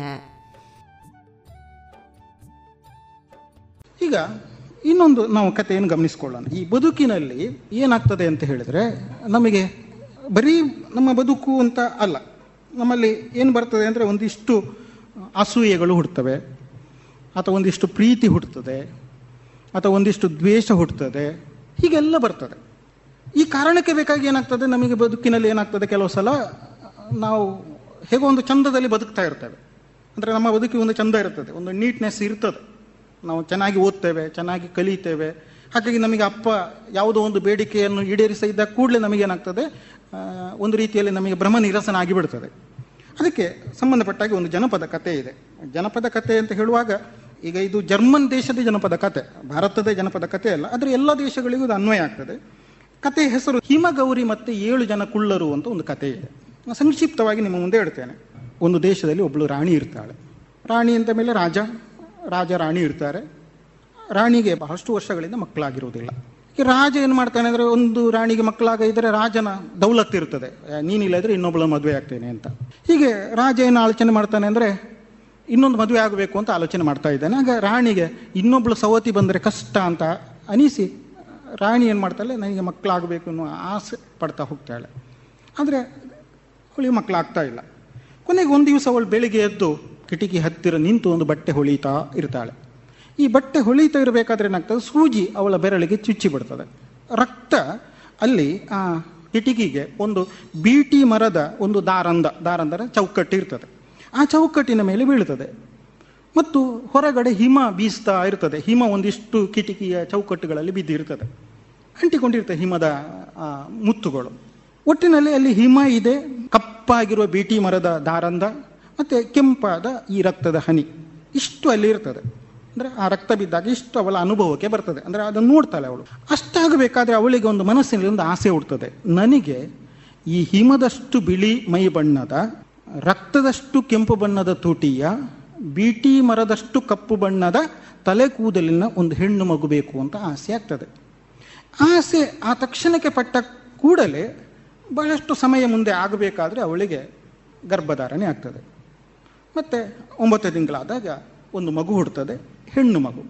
ಅವಳು ಏನು ಆಸೆ ಪಟ್ಟಿದ್ದಳು ಅದೇ ರೀತಿಯ. ಹಿಮದಷ್ಟು ಏನು ಬಿಳಿ ಬಣ್ಣದ, ಆಮೇಲೆ ರಕ್ತದಷ್ಟು ಕೆಂಪು ಬಣ್ಣದ ತುಟಿಯ, ಬೀಟಿ ಮರದಷ್ಟು ಕಪ್ಪು ಬಣ್ಣದ ತಲೆ ಕೂದಲಿನ ಒಂದು ಚಂದದ ಮಗು ಹುಡ್ತದೆ. ಅವಳು ಏನು ಆಸೆ ಪಟ್ಟಿದ್ಲು ಅದೇ ರೀತಿ ಹುಡ್ತದೆ. ಹಾಗಾಗಿ ಆ ಮಗುವಿಗೆ ಹಿಮಗೌರಿ ಅಂತ ಹೆಸರಿಡ್ತಾಳೆ. ಹಿಮಗೌರಿ ಅಂತ ಹೆಸರಿಡ್ತಾಳೆ ಒಂದು ಎರಡು ತಿಂಗಳಾಗಬೇಕಾದ್ರೆ ರಾಣಿ ಸತ್ತು ಹೋಗ್ತಾಳೆ. ಒಂದು ಮಗುವಿಗೆ ಜನ್ಮ ಕೊಟ್ಟು ಸತ್ತು ಹೋಗಿಬಿಡ್ತಾಳೆ. ರಾಜ ಏನು ಮಾಡ್ತಾನೆ? ನಾನು ಆಗ ಹೇಳಿದ ಹಾಗೆ ಒಂದು ರಾಣಿ ಇಲ್ಲ ಇದ್ರೆ ಇನ್ನೊಂದು. ಇನ್ನೊಬ್ಳು ರಾಣಿಯನ್ನು ಮದುವೆ ಮಾಡಿಸಿಕೊಂಡು ಬರ್ತಾನೆ. ಒಂದು ರೀತಿಯಲ್ಲಿ ಮಲತಾಯಿ ಬರ್ತಾಳೆ. ಈ ಹಿಮಗೌರಿಗೆ ಮಲತಾಯಿ ಬರ್ತಾಳೆ. ಹಿಮಗೌರಿ ಮಲಮಗಳ ಆಗಿಬಿಡ್ತಾಳೆ ಅಂದರೆ ಸವತಿಯ ಮಗಳಾಗಿ ಬಿಡ್ತಾಳೆ. ಈಗ ಈ ಎರಡನೇ ಹೆಂಡತಿಯಾಗಿ ಬಂದಂತಹ ರಾಣಿ ಬರುವಾಗ ಒಂದು ಮಾಂತ್ರಿಕ ಕನ್ನಡಿಯನ್ನು ತರ್ತಾಳೆ. ಅವಳ ಕೈಯಲ್ಲಿ ಒಂದು ಮಾಂತ್ರಿಕ ಕನ್ನಡಿ ಇರ್ತದೆ. ಮತ್ತು ಆ ರಾಣಿಗೆ ಅವಳ ಸೌಂದರ್ಯದ ಬಗ್ಗೆ ಹೆಚ್ಚು ಗಮನ ಬಿಟ್ಟರೆ ಬೇರೆ ಏನು ಆಲೋಚನೆ ಇಲ್ಲ. ಅವಳು ಎಷ್ಟು ಚಂದ ಆಗಬೇಕು, ಅದಕ್ಕೆ ಏನೆಲ್ಲ ಮಾಡಬೇಕು, ಅದನ್ನೇ ಮಾಡ್ತಾ ಇರ್ತಾಳೆ. ಹೊರತು ತನ್ನ ಗಂಡನ ಮಗಳ ಬಗ್ಗೆ ಆಲೋಚನೆ ಮಾಡುವುದಿಲ್ಲ. ಅಂದರೆ ಹಿಮಗೌರಿಯ ಬಗ್ಗೆ ಆಲೋಚನೆ ಮಾಡುವುದಿಲ್ಲ ಅವಳು. ಈ ಮಾಯಾ ಕನ್ನಡಿಯ, ಮಾಯಾ ಕನ್ನಡಿ ಅಥವಾ ಮಾಂತ್ರಿಕ ಕನ್ನಡಿ ಅಂತ ಅದನ್ನು ಕರೀತಾರೆ. ಈ ಮಾಯಾ ಕನ್ನಡಿಯ ಒಂದು ಲಕ್ಷಣ ಏನು ಅಂತ ಹೇಳಿದರೆ ಅದರ ಮುಂದೆ ನಿಂತು ಜಗತ್ತಲ್ಲಿ ಯಾರು ಸುಂದರಿ ಅಥವಾ ಯಾರು ಸುಂದರರು ಅಂತ ಕೇಳಿದರೆ, ಈಗ ನಾವು ಅದರ ಮುಂದೆ ನಿಂತು ಜಗತ್ತಲ್ಲಿ ಈಗ ಸುಂದರರು ಯಾರು ಅಂತ ಹೇಳಿದರೆ ಆ ಕನ್ನಡಿ ನಮಗೆ ಉತ್ತರ ಕೊಡ್ತದೆ, ನೀನಲ್ಲ ಇನ್ನೊಬ್ಬರು. ನಾನೇ ಆಗಿದ್ರೆ ನೀನೇ ಜಗತ್ತಲ್ಲಿ ಅತ್ಯಂತ ಸುಂದರ ಅಥವಾ ಸುಂದರಿ ಅಂತ ಹೇಳ್ತದೆ, ಆ ಕನ್ನಡಿಯ ಕೆಲಸ ಅದು. ಅದಕ್ಕೆ ಬೇಕಾಗಿ ಅವಳು ತಂದದ್ದು. ಅವಳು ಕರ್ತಾಳೆ, ಕನ್ನಡಿಯ ಮುಂದೆ ನಿಲ್ತಾಳೆ, ಮದುವೆಯಾಗಿ ಬಂದ ಮೇಲೆ ಕನ್ನಡಿಯ ಮುಂದೆ ನಿಂತು ಕೇಳ್ತಾಳೆ, ಜಗತ್ತಲ್ಲಿ ಯಾರು ಈಗ? ಅಂದರೆ ಈಗ, ಯಾರು? ಅತ್ಯಂತ ಸುಂದರಿಯರು. ಆಗ ಕನ್ನಡಿ ಉತ್ತರ ಕೊಡ್ತದೆ, ಜಗತ್ತಲ್ಲಿ ಪ್ರಸ್ತುತ ನೀನೇ ಜಗತ್ತಿನ ಅತ್ಯಂತ ಸುಂದರಿ. ತುಂಬ ಖುಷಿ ಆಗ್ತದೆ. ಯಾಕಂದರೆ ಎಲ್ಲರಿಗೂ ಹಾಗೆಲ್ಲ, ನಾವು ಸುಂದರ ಅಥವಾ ಸುಂದರಿ ಅಂತ ಹೇಳಿದ ಕೂಡಲೇ ನಮಗೆಲ್ಲ ಸಂತೋಷ ಆಗ್ತದೆ, ಅವಳಿಗೂ ಸಂತೋಷ ಆಗ್ತದೆ. ಮತ್ತೆ ಒಂದು ವರ್ಷ ಕಳೆದ ಮೇಲೆ ಮತ್ತೆ ಪುನಃ ಕೇಳ್ತಾಳೆ, ಯಾಕಂದರೆ ಅವಳಿಗೆ ಅದೇ ಕೆಲಸ. ಈಗ ಜಗತ್ತಲ್ಲಿ ಯಾರು ಸುಂದರಿ? ಆಗಲೂ ಆ ಕನ್ನಡಿ ಏನು ಮಾಡ್ತದೆ, ನೀನೇ ಅಂತ ಹೇಳ್ತದೆ. ಒಂದು ಐದು ವರ್ಷ ಕಳೆದ ಮೇಲೆ ಮತ್ತೆ ಪ್ರಶ್ನೆ ಮಾಡ್ತದೆ ಆಗ ಮಾಯಾ ಕನ್ನಡಿ ಏನು ಹೇಳ್ತದೆ ಜಗತ್ತಲ್ಲಿ ಈಗ ನೀನೇ ಸುಂದರಿ, ಆದರೆ ನಿನಗಿಂತ ಹೆಚ್ಚು ಸುಂದರಿ ನಿನ್ನ ಮನೆಯಲ್ಲಿ ಬೆಳೀತಿರುವಂಥ ಹಿಮಗೌರಿ ಅಂತ ಹೇಳ್ತದೆ ಯಾಕಂದರೆ ಹಿಮಗೌರಿ ಹುಟ್ಟುವಾಗಲೇ ಚಂದ. ಹಾಗೆ ನಿನ್ನ ಮನೆಯಲ್ಲಿ ಬೆಳೀತಿರುವಂಥ ಹಿಮಗೌರಿ ಚಂದ ಅಂತ ಹೇಳ್ತದೆ ಆ ಕನ್ನಡಿ. ಆಗ ಆ ರಾಣಿಗೆ ಏನಾಗ್ತದೆ ಅಂದರೆ ಅಸೂಯೆ ಹುಡ್ತದೆ ಇದು ನಮ್ಮ ಬದುಕಿನಲ್ಲಿ ನಮ್ಮನ್ನು ಕಾಡುವ ಮೊದಲ ಸಮಸ್ಯೆ. ಯಾಕಂದ್ರೆ ನಮಗೂ ಹಾಗೆ. ಈಗ ನಿಮ್ಮಲ್ಲಿ ಇರ್ತದೆ. ಯಾರಿಗೆ ಹೆಚ್ಚು ಮಾರ್ಕ್ ಬಂದಿದೆ, ಅವರು ಏನಾಗ್ತಾರೆ? ಸಂತೋಷ ಪಡ್ತಾರೆ, ಹೆಮ್ಮೆ ಪಡ್ತಾರೆ. ಆದರೆ ಕಡಿಮೆ ಮಾರ್ಕ್ ಬಂದವರು, ಅದನ್ನು ಪ್ರೋತ್ಸಾಹ ಕೊಡ್ತಾರಾ? ನನ್ನ ಸ್ನೇಹಿತನಿಗೆ ಒಳ್ಳೆ ಮಾರ್ಕ್ ಬಂತು, ನನಗೂ ಬಂದ ಹಾಗೆ ಅಂತ ತಿಳ್ಕೊಳ್ತಾರೆ? ಇಲ್ಲ. ಈಗ ಒಂದು ಜಾಬ್ ಇದೆ. ಒಂದೇ ಕೆಲಸ ಇರೋದು. ಹತ್ತು ಜನ, ನೀವೇ ಫ್ರೆಂಡ್ಸ್ ಹೋಗಿ ಅಲ್ಲಿ ಅಪ್ಲಿಕೇಶನ್ ಹಾಕಿದ್ದೀರಿ. ನಿಮ್ಮ ಫ್ರೆಂಡ್ಸಿಗೆ ಸಿಕ್ಕಿತು. ನಿಮಗೆ ಸಂತೋಷ ಆಗ್ತದಾ? ಹೇಳ್ಬೋದು ಸಂತೋಷ ಆಗ್ತದೆ ಅಂತ ಹೇಳ್ಬೋದು ನೀವು. ಆದರೆ ಮನಸ್ಸಿನ ಒಳಗಡೆ ಒಂದು ಅಸೂಯೆ ಇರ್ತದೆ. ಛೇ, ಅವನೇ ಸಿಕ್ಕಿತಲ್ಲ, ನನಗೆ ಸಿಗಬೇಕಿತ್ತು. ಏ, ಅವನು ಅದಕ್ಕೆ ಲಾಯ್ಕಲ್ಲ. ಅವನೇನೋ ದುಡ್ಡು ಕೊಟ್ಟು ಸೇರಿದ್ದಾನೆ. ಹೀಗೆ ನಾವೇನು ಮಾಡ್ತೇವೆ? ಅವನ ಬಗ್ಗೆ ಅಸೂಯೆಯ ಮಾತುಗಳನ್ನು ಮಾತಾಡ್ತೇವೆ. ಇದು ಏನಾಗ್ತದೆ? ಆ ಕತೆ ನೀವು ಗಮನಿಸ್ತಾ ಹೋಗಬೇಕು. ಅಸೂಯೆಯನ್ನು ಸೃಷ್ಟಿ ಮಾಡ್ತದೆ. ಹಾಗೆ ನಾವು ಈ ಬದುಕಿನಲ್ಲಿ ಬದುಕುವಾಗ ನಮ್ಮ ಬಗ್ಗೆ ಅಸೂಯೆ ಪಡುವವರು ಇರ್ತಾರೆ. ಇದಕ್ಕೆ ಒಂದು ಮಾತು ಇದೆ ಎಲ್ಲಿಯಾದರೂ ನಾವು ಸಾಧನೆ ಮಾಡಿ ನಾವು ಗೆದ್ದರೆ ನಾವು ಸಂತೋಷ ಪಡ್ತೇವೆ ಸೋತ್ರೆ ಇನ್ನೊಬ್ಬರು ಸಂತೋಷ ಪಡ್ತಾರೆ ಅಂತ. ಇನ್ನೊಬ್ಬರು ಯಾಕೆ ಸಂತೋಷ ಪಡ್ತಾರೆ ಸೋತ್ರೆ? ಓ, ನಿನಗೆ ಆಗಲಿಲ್ಲ ಹಾಗೆ ಆಗಬೇಕು ಅಂತ. ಹೀಗೆ ನಾವು ತುಂಬ ವಿಶಾಲ ಮನೋಭಾವದವರು ಅಂತ ಯಾರೂ ಇಲ್ಲ. ಯಾಕಂದ್ರೆ ನಾವೆಲ್ಲರೂ ಉಪ್ಪು ಹುಲಿ ತಿಂದು ಬದುಕಿದವರು. ಉಪ್ಪು ಹುಲಿ ತಿಂದ ಮೇಲೆ ಏನಾಗ್ತದೆ? ಅದು ಅದಕ್ಕೆ ಸರಿಯಾಗಿ ನಮ್ಮ ದೇಹ ಕೆಲಸ ಮಾಡ್ತದೆ. ನಾವು ಏನು ಆಹಾರ ತಿಂತೇವೋ ಹಾಗೆ ಕೆಲಸ ಮಾಡ್ತದೆ. ಅಸೂಯೆ ಕೊಡ್ತದೆ. ಅಸೂಯೆ ಏನು ಪರಿಣಾಮ ಮಾಡ್ತದೆ ರಾಣಿ ಅವಳು, ತಾಕತ್ತಿದೆ ಅವಳಿಗೆ. ಒಬ್ಬ ಬೇಡನನ್ನು ಕರೆದು ಈ ಹಿಮಗೌರಿಯನ್ನು ಕೊಂಡು ಹೋಗಿ ಏನು ಮಾಡಬೇಕು? ಕೊಂದು, ಕೊಂದದಕ್ಕೆ ಪುರಾವೆ ತರಬೇಕು, ಒಂದು ಸಾಕ್ಷಿ ತರಬೇಕು ಅಂತ ಹೇಳ್ತಾಳೆ. ಬೇಡ, ಈ ಹಿಮಗೌರಿಯನ್ನು ಕರ್ಕೊಂಡು ಹೋಗ್ತಾನೆ ಕಾಡಿಗೆ. ಕಾಡಿಗೆ ಕರ್ಕೊಂಡು ಹೋಗಿ ಕಾಡಿನಲ್ಲಿ ಈ ಹಿಮಗೌರಿಯನ್ನು ನೋಡುವಾಗ, ಅವಳ ಚಂದ ನೋಡುವಾಗ ಅವನಿಗೆ ಏನಿಸ್ತದೆ ಕೊಲ್ಲುದು ಬೇಡ ಅಂತ ಅನಿಸ್ತದೆ. ನೀನು ಓಡಿ ಹೋಗು ಅಂತ ಹೇಳ್ತಾನೆ. ಮತ್ತು ಓಡಿ ಹೋಗ್ತಾಳೆ ಅವಳು ಕಾಡಲ್ಲಿ. ಬರುವಾಗ ರಾಣಿಗೆ ಸಾಕ್ಷಿ ತೋರಿಸಬೇಕಲ್ಲ, ಒಂದು ಹಂದಿಯನ್ನು ಕೊಂದು ಅದರ ಒಂದು ಎಲುಬನ್ನು ತರ್ತಾನೆ. ನಾನು ಕೊಂದಿದ್ದೇನೆ ಅಂತ ಸಾಕ್ಷಿ ಸಮೇತ ತರ್ತಾನೆ. ಈ ರಾಣಿಗೆ ತುಂಬ ಖುಷಿ ಆಗ್ತದೆ. ಹಿಮಗೌರಿ ಸತ್ತು ಹೋದ್ಲು. ನಾನೇ ಚಂದ. ಇನ್ನು ಮುಂದೆ ನಾನೇ ಚಂದ. ನನಗೆ ಯಾರು ಪೈಪೋಟಿ ಇಲ್ಲ ಇನ್ನು. ನನಗೆ ಯಾರು ಸ್ಪರ್ಧೆ ಇಲ್ಲ. ನಾನೇ ವಿಶ್ವ ಸುಂದರಿ ಅಂತ ಸಂತೋಷ ಪಡ್ತಾಳೆ. ಮತ್ತೆ ಒಂದು ವರ್ಷ ಕಳಿಬೇಕಾದ್ರೆ ಮತ್ತೆ ಪುನಃ ಆ ಮಾಂತ್ರಿಕ ಕನ್ನಡಿಯ ಮುಂದೆ ನಿಂತುಕೊಂಡು ಕೇಳ್ತಾಳೆ, ಈಗ ಜಗತ್ತಲ್ಲಿ ಯಾರು ಸುಂದರಿ? ಆಗ ಮಾಂತ್ರಿಕ ಕನ್ನಡಿ ಏನು ಉತ್ತರ ಕೊಡುತ್ತದೆ ಈಗಲೂ ನೀನೇ ಸುಂದರಿ, ಆದರೆ ನಿನಗಿಂತಲೂ ಸುಂದರಿ ಹಿಮಗೌರಿ. ಆಗ ಅವಳಿಗೆ ಅನ್ನಿಸ್ತದೆ ಹಿಮಗೌರಿ ಸತ್ತಿಲ್ಲ. ಅಂದರೆ ಕಾಡಲ್ಲಿ ಬಿಟ್ಟು ಬಂದಂತಹ ಈ ಹಿಮಗೌರಿಯನ್ನು ಬಿಟ್ಟು ಬೇಡ ಬರ್ತಾನಲ್ಲ, ಹಿಮಗೌರಿ ಅಲ್ಲಿಂದ ಓಡಿ ಹೋಗಿ ಕಾಡಲ್ಲಿ ಒಂದು ಏಳು ಜನರ ಕುಲ್ಲರ ಒಂದು ಗುಂಪು ಇರ್ತದೆ ಕುಲ್ಲರು ಅವರ ಗುಂಪು ಇರುತ್ತದೆ ಆ ಗುಂಪಿಗೆ ಹೋಗ್ತಾಳೆ ಅವಳು. ಅಂದರೆ ಅವರ ಮನೆ ಇರ್ತದೆ, ಆ ಮನೆಗೆ ಹೋಗ್ತಾಳೆ. ಕುಲ್ಲರು ಏನು ಮಾಡ್ತಾರೆ? ಏಳು ಜನ ಕುಲ್ಲರವರು ಗಂಡಸರವರು ಒಬ್ಬಳು ಹೆಣ್ಣು ಮಗು ಅಲ್ಲಿಗೆ ಬಂತು ಅಂತ ಹೇಳುವಾಗ ಅವರಿಗೆ ಸಂತೋಷ ಆಗ್ತದೆ. ಯಾಕೆ ಸಂತೋಷ ಆಗ್ತದೆ? ಅಂದರೆ ಮನೆಯಲ್ಲಿ ಅಡಿಗೆ ಮಾಡಲಿಕ್ಕೆಲ್ಲ ಒಬ್ರು ಬೇಕು ಅಂತೇಳಿ ಯಾಕಂದ್ರೆ ಇವರು ಬೇರೆ ಕೆಲಸಕ್ಕೆ ಹೋಗುವವರು. ಮನೆಯನ್ನು ನೋಡಿಕೊಳ್ಳಿಕ್ಕೆ ಯಾರೂ ಇಲ್ಲ ಅವರ ಮನೆಯಲ್ಲಿ. ಅವರಿಗೆ ಮದುವೆ ಏನೂ ಆಗಿರಲಿಲ್ಲ. ಹೆಣ್ಣು ಮಕ್ಕಳೇ ಇಲ್ಲ. ಹಾಗಾಗಿ ಬಂದಂಥ ಹೆಣ್ಣು ಮಗುವನ್ನು ನೋಡಿದ ಕೂಡಲೇ ಅವರಿಗೆ ಖುಷಿಯಾಗಿ ಅವರೇನು ಮಾಡ್ತಾರೆ, ನೀನು ಈ ಮನೆಯಲ್ಲಿ ಅಡುಗೆ ಅಥವಾ ಕಸ ಗುಡಿಸುವುದು ಅಥವಾ ಮನೆಯನ್ನು ನೋಡಿಕೊಳ್ಳುವುದು ಮಾಡು. ನಿನಗೆ ಊಟ ವ್ಯವಸ್ಥೆ ನಾವು ಮಾಡ್ತೇವೆ. ನಿನಗೇನು ಅಪಾಯ ಮಾಡುವುದಿಲ್ಲ. ಅವಳಿಗೆ ಖುಷಿ ಆಗ್ತದೆ ಹೀಗೆ ಏಳು ಜನ ಕುಳ್ಳರು ಮತ್ತು ಈ ಹಿಮಗೌರಿ ಒಟ್ಟಿಗೆಯಲ್ಲಿ ಜೀವನ ಮಾಡ್ತಾರೆ. ಈ ಕಡೆ ಮಾಂತ್ರಿಕ ಕನ್ನಡಿ ಹೇಳಿದಂತಹ ಮಾತನ್ನು ಕೇಳಿ ರಾಣಿ ಏನು ಮಾಡ್ತಾಳೆ ನಿಜವಾಗಿ ಹಿಮಗೌರಿ ಸಾಯಲಿಲ್ಲ. ಬೇಡ, ನನಗೆ ಸುಳ್ಳು ಹೇಳಿದ್ದಾನೆ ಅಂತ ತಿಳ್ಕೊಂಡು ಏನು ಮಾಡ್ತಾಳೆ? ಹುಡುಕೊಂಡು ಕಾಡಿಗೆ ಬರ್ತಾಳೆ. ಕಾಡಿಗೆ ಬರಬೇಕಾದ್ರೆ ಕಾಡಿನಲ್ಲಿ ಆ ಏಳು ಜನ ಕುಳ್ಳರ ಮನೆ ಸಿಗ್ತದೆ. ಅಲ್ಲಿ ಹಿಮಗೌರಿ ಇರುವುದನ್ನು ಗುರುತಿಸ್ತಾಳೆ.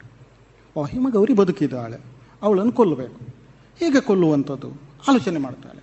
ಅದಕ್ಕೆ ಅವಳು ಏನು ಮಾಡ್ತಾಳೆ ಅಂತ ಹೇಳಿದ್ರೆ, ಒಂದು ಬಟ್ಟೆ ವ್ಯಾಪಾರಿಯ ವೇಷ ಹಾಕಿಕೊಂಡು ಅವಳ ಗುರುತ ಅವಳಿಗೆ ಸಿಗಬಾರದು. ಆ ದೃಷ್ಟಿಯಲ್ಲಿ ಬಟ್ಟೆ ವ್ಯಾಪಾರಿಯ ಒಂದು ವೇಷ ಹಾಕಿಕೊಂಡು ಅಲ್ಲಿಗೆ ಬರ್ತಾಳೆ.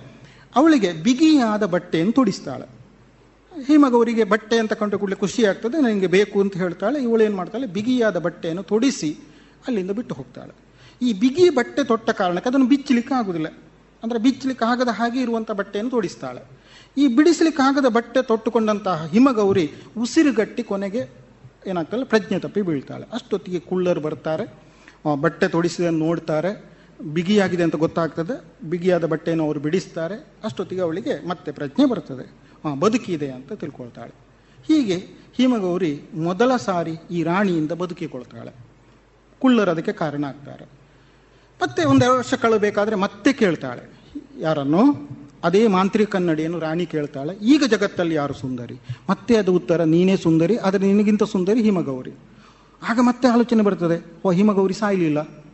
ಮತ್ತೆ ಹಣ್ಣು ವ್ಯಾಪಾರ ಮಾಡುವಂತಹ ಒಂದು ವ್ಯಾಪಾರಿಯಾಗಿ ಅಲ್ಲಿಗೆ ಬರ್ತಾಳೆ. ಸೇಬು ಹಣ್ಣನ್ನು ಮಾರಾಟ ಮಾಡುವ ವ್ಯಾಪಾರಿಯಾಗಿ ಬರ್ತಾಳೆ. ಈ ಸಲ ಹಿಂದೆ ಇವಳು ಮೋಸ ಮಾಡಿದಾಳೆ ಇದೇ ಮುದುಕಿ ವೇಷದಲ್ಲಿ ಬಂದದ್ದು. ಈ ಮುದುಕಿ ಹಿಂದೆ ಮೋಸ ಮಾಡಿದಾಳೆ ತಿಳ್ಕೊಂಡು ಹಿಮಗೌರಿ ಹತ್ತಿರಕ್ಕೆ ಬರುವುದಿಲ್ಲ. ಅವಳು ಕೊಟ್ಟ ಹಣ್ಣನ್ನು ತೆಗೆ, ತೆಗೆದುಕೊಳ್ಳುವುದಿಲ್ಲ. ಅದಕ್ಕೆ ಹಿಮಗೌರಿಗೆ ನಂಬಿಕೆ ಬರುವ ಹಾಗೆ ಒಂದು ಸೇಬನ್ನು ತುಂಡು ಮಾಡಿ, ಅದರ ಅರ್ಧವನ್ನು ತಿಂದು, ನೋಡು ನನಗೇನಾಗಲಿಲ್ಲ, ಇದರಲ್ಲಿ ನಾನು ವಿಷ ಬೆರೆಸಲಿಲ್ಲ, ನೀನು ತಿನ್ಬೋದು ಅಂತ ಅರ್ಧವನ್ನು ಕೊಡ್ತಾಳೆ. ಅಂದರೆ ಅವಳು ಏನು ಮಾಡ್ತಾಳೆ ಅಂದರೆ ಅರ್ಧ ಭಾಗಕ್ಕೆ ವಿಷ ಹಾಕಿರ್ತಾಳೆ, ಅರ್ಧ ಭಾಗ ವಿಷ ಹಾಕಿರುವುದಿಲ್ಲ. ವಿಷ ಹಾಕದ ಭಾಗವನ್ನು ಅವಳು ತಿಂತಾಳೆ, ವಿಷ ಹಾಕಿದ ಭಾಗವನ್ನು ಅವಳಿಗೆ ಹಿಮಗೌರಿ ಕೊಡ್ತಾಳೆ. ಹಿಮಗೌರಿ ನಂಬಿಕೆಯಿಂದ ಅದನ್ನು ತಿಂತಾಳೆ. ನಂಬಿಕೆಯಿಂದ ತಿಂದಾದಾಗ ಅವಳಿಗೆ ಏನಾಗ್ತದೆ? ವಿಷ, ಅದು ಗಂಟ್ಲಿಗೆ ಹೋಗಬೇಕಾದ್ರೆ ಆ ವಿಷ ಹರಡಿ ಪ್ರಜ್ಞೆ ತಪ್ಪಿ ಬೀಳ್ತಾಳೆ. ಮತ್ತೆ ಕುಳ್ಳರು ಸಂಜೆ ಹೊತ್ತಿಗೆ ಬರ್ತಾರೆ, ಪ್ರಜ್ಞೆ ತಪ್ಪಿ ಬಿದ್ದಿರುವಂಥ ಹಿಮಗೌರಿಯನ್ನು ನೋಡ್ತಾರೆ, ಬದುಕಿಸಲಿಕ್ಕೆ ಪ್ರಯತ್ನ ಮಾಡ್ತಾರೆ. ಆದರೆ ವಿಷ ಅತಿಯಾಗಿ ಏರಿದ ಕಾರಣ ಅವಳನ್ನು ಬದುಕಲಿಕ್ಕೆ ಸಾಧ್ಯ ಆಗುವುದಿಲ್ಲ, ಕಷ್ಟ ಆಗ್ತದೆ.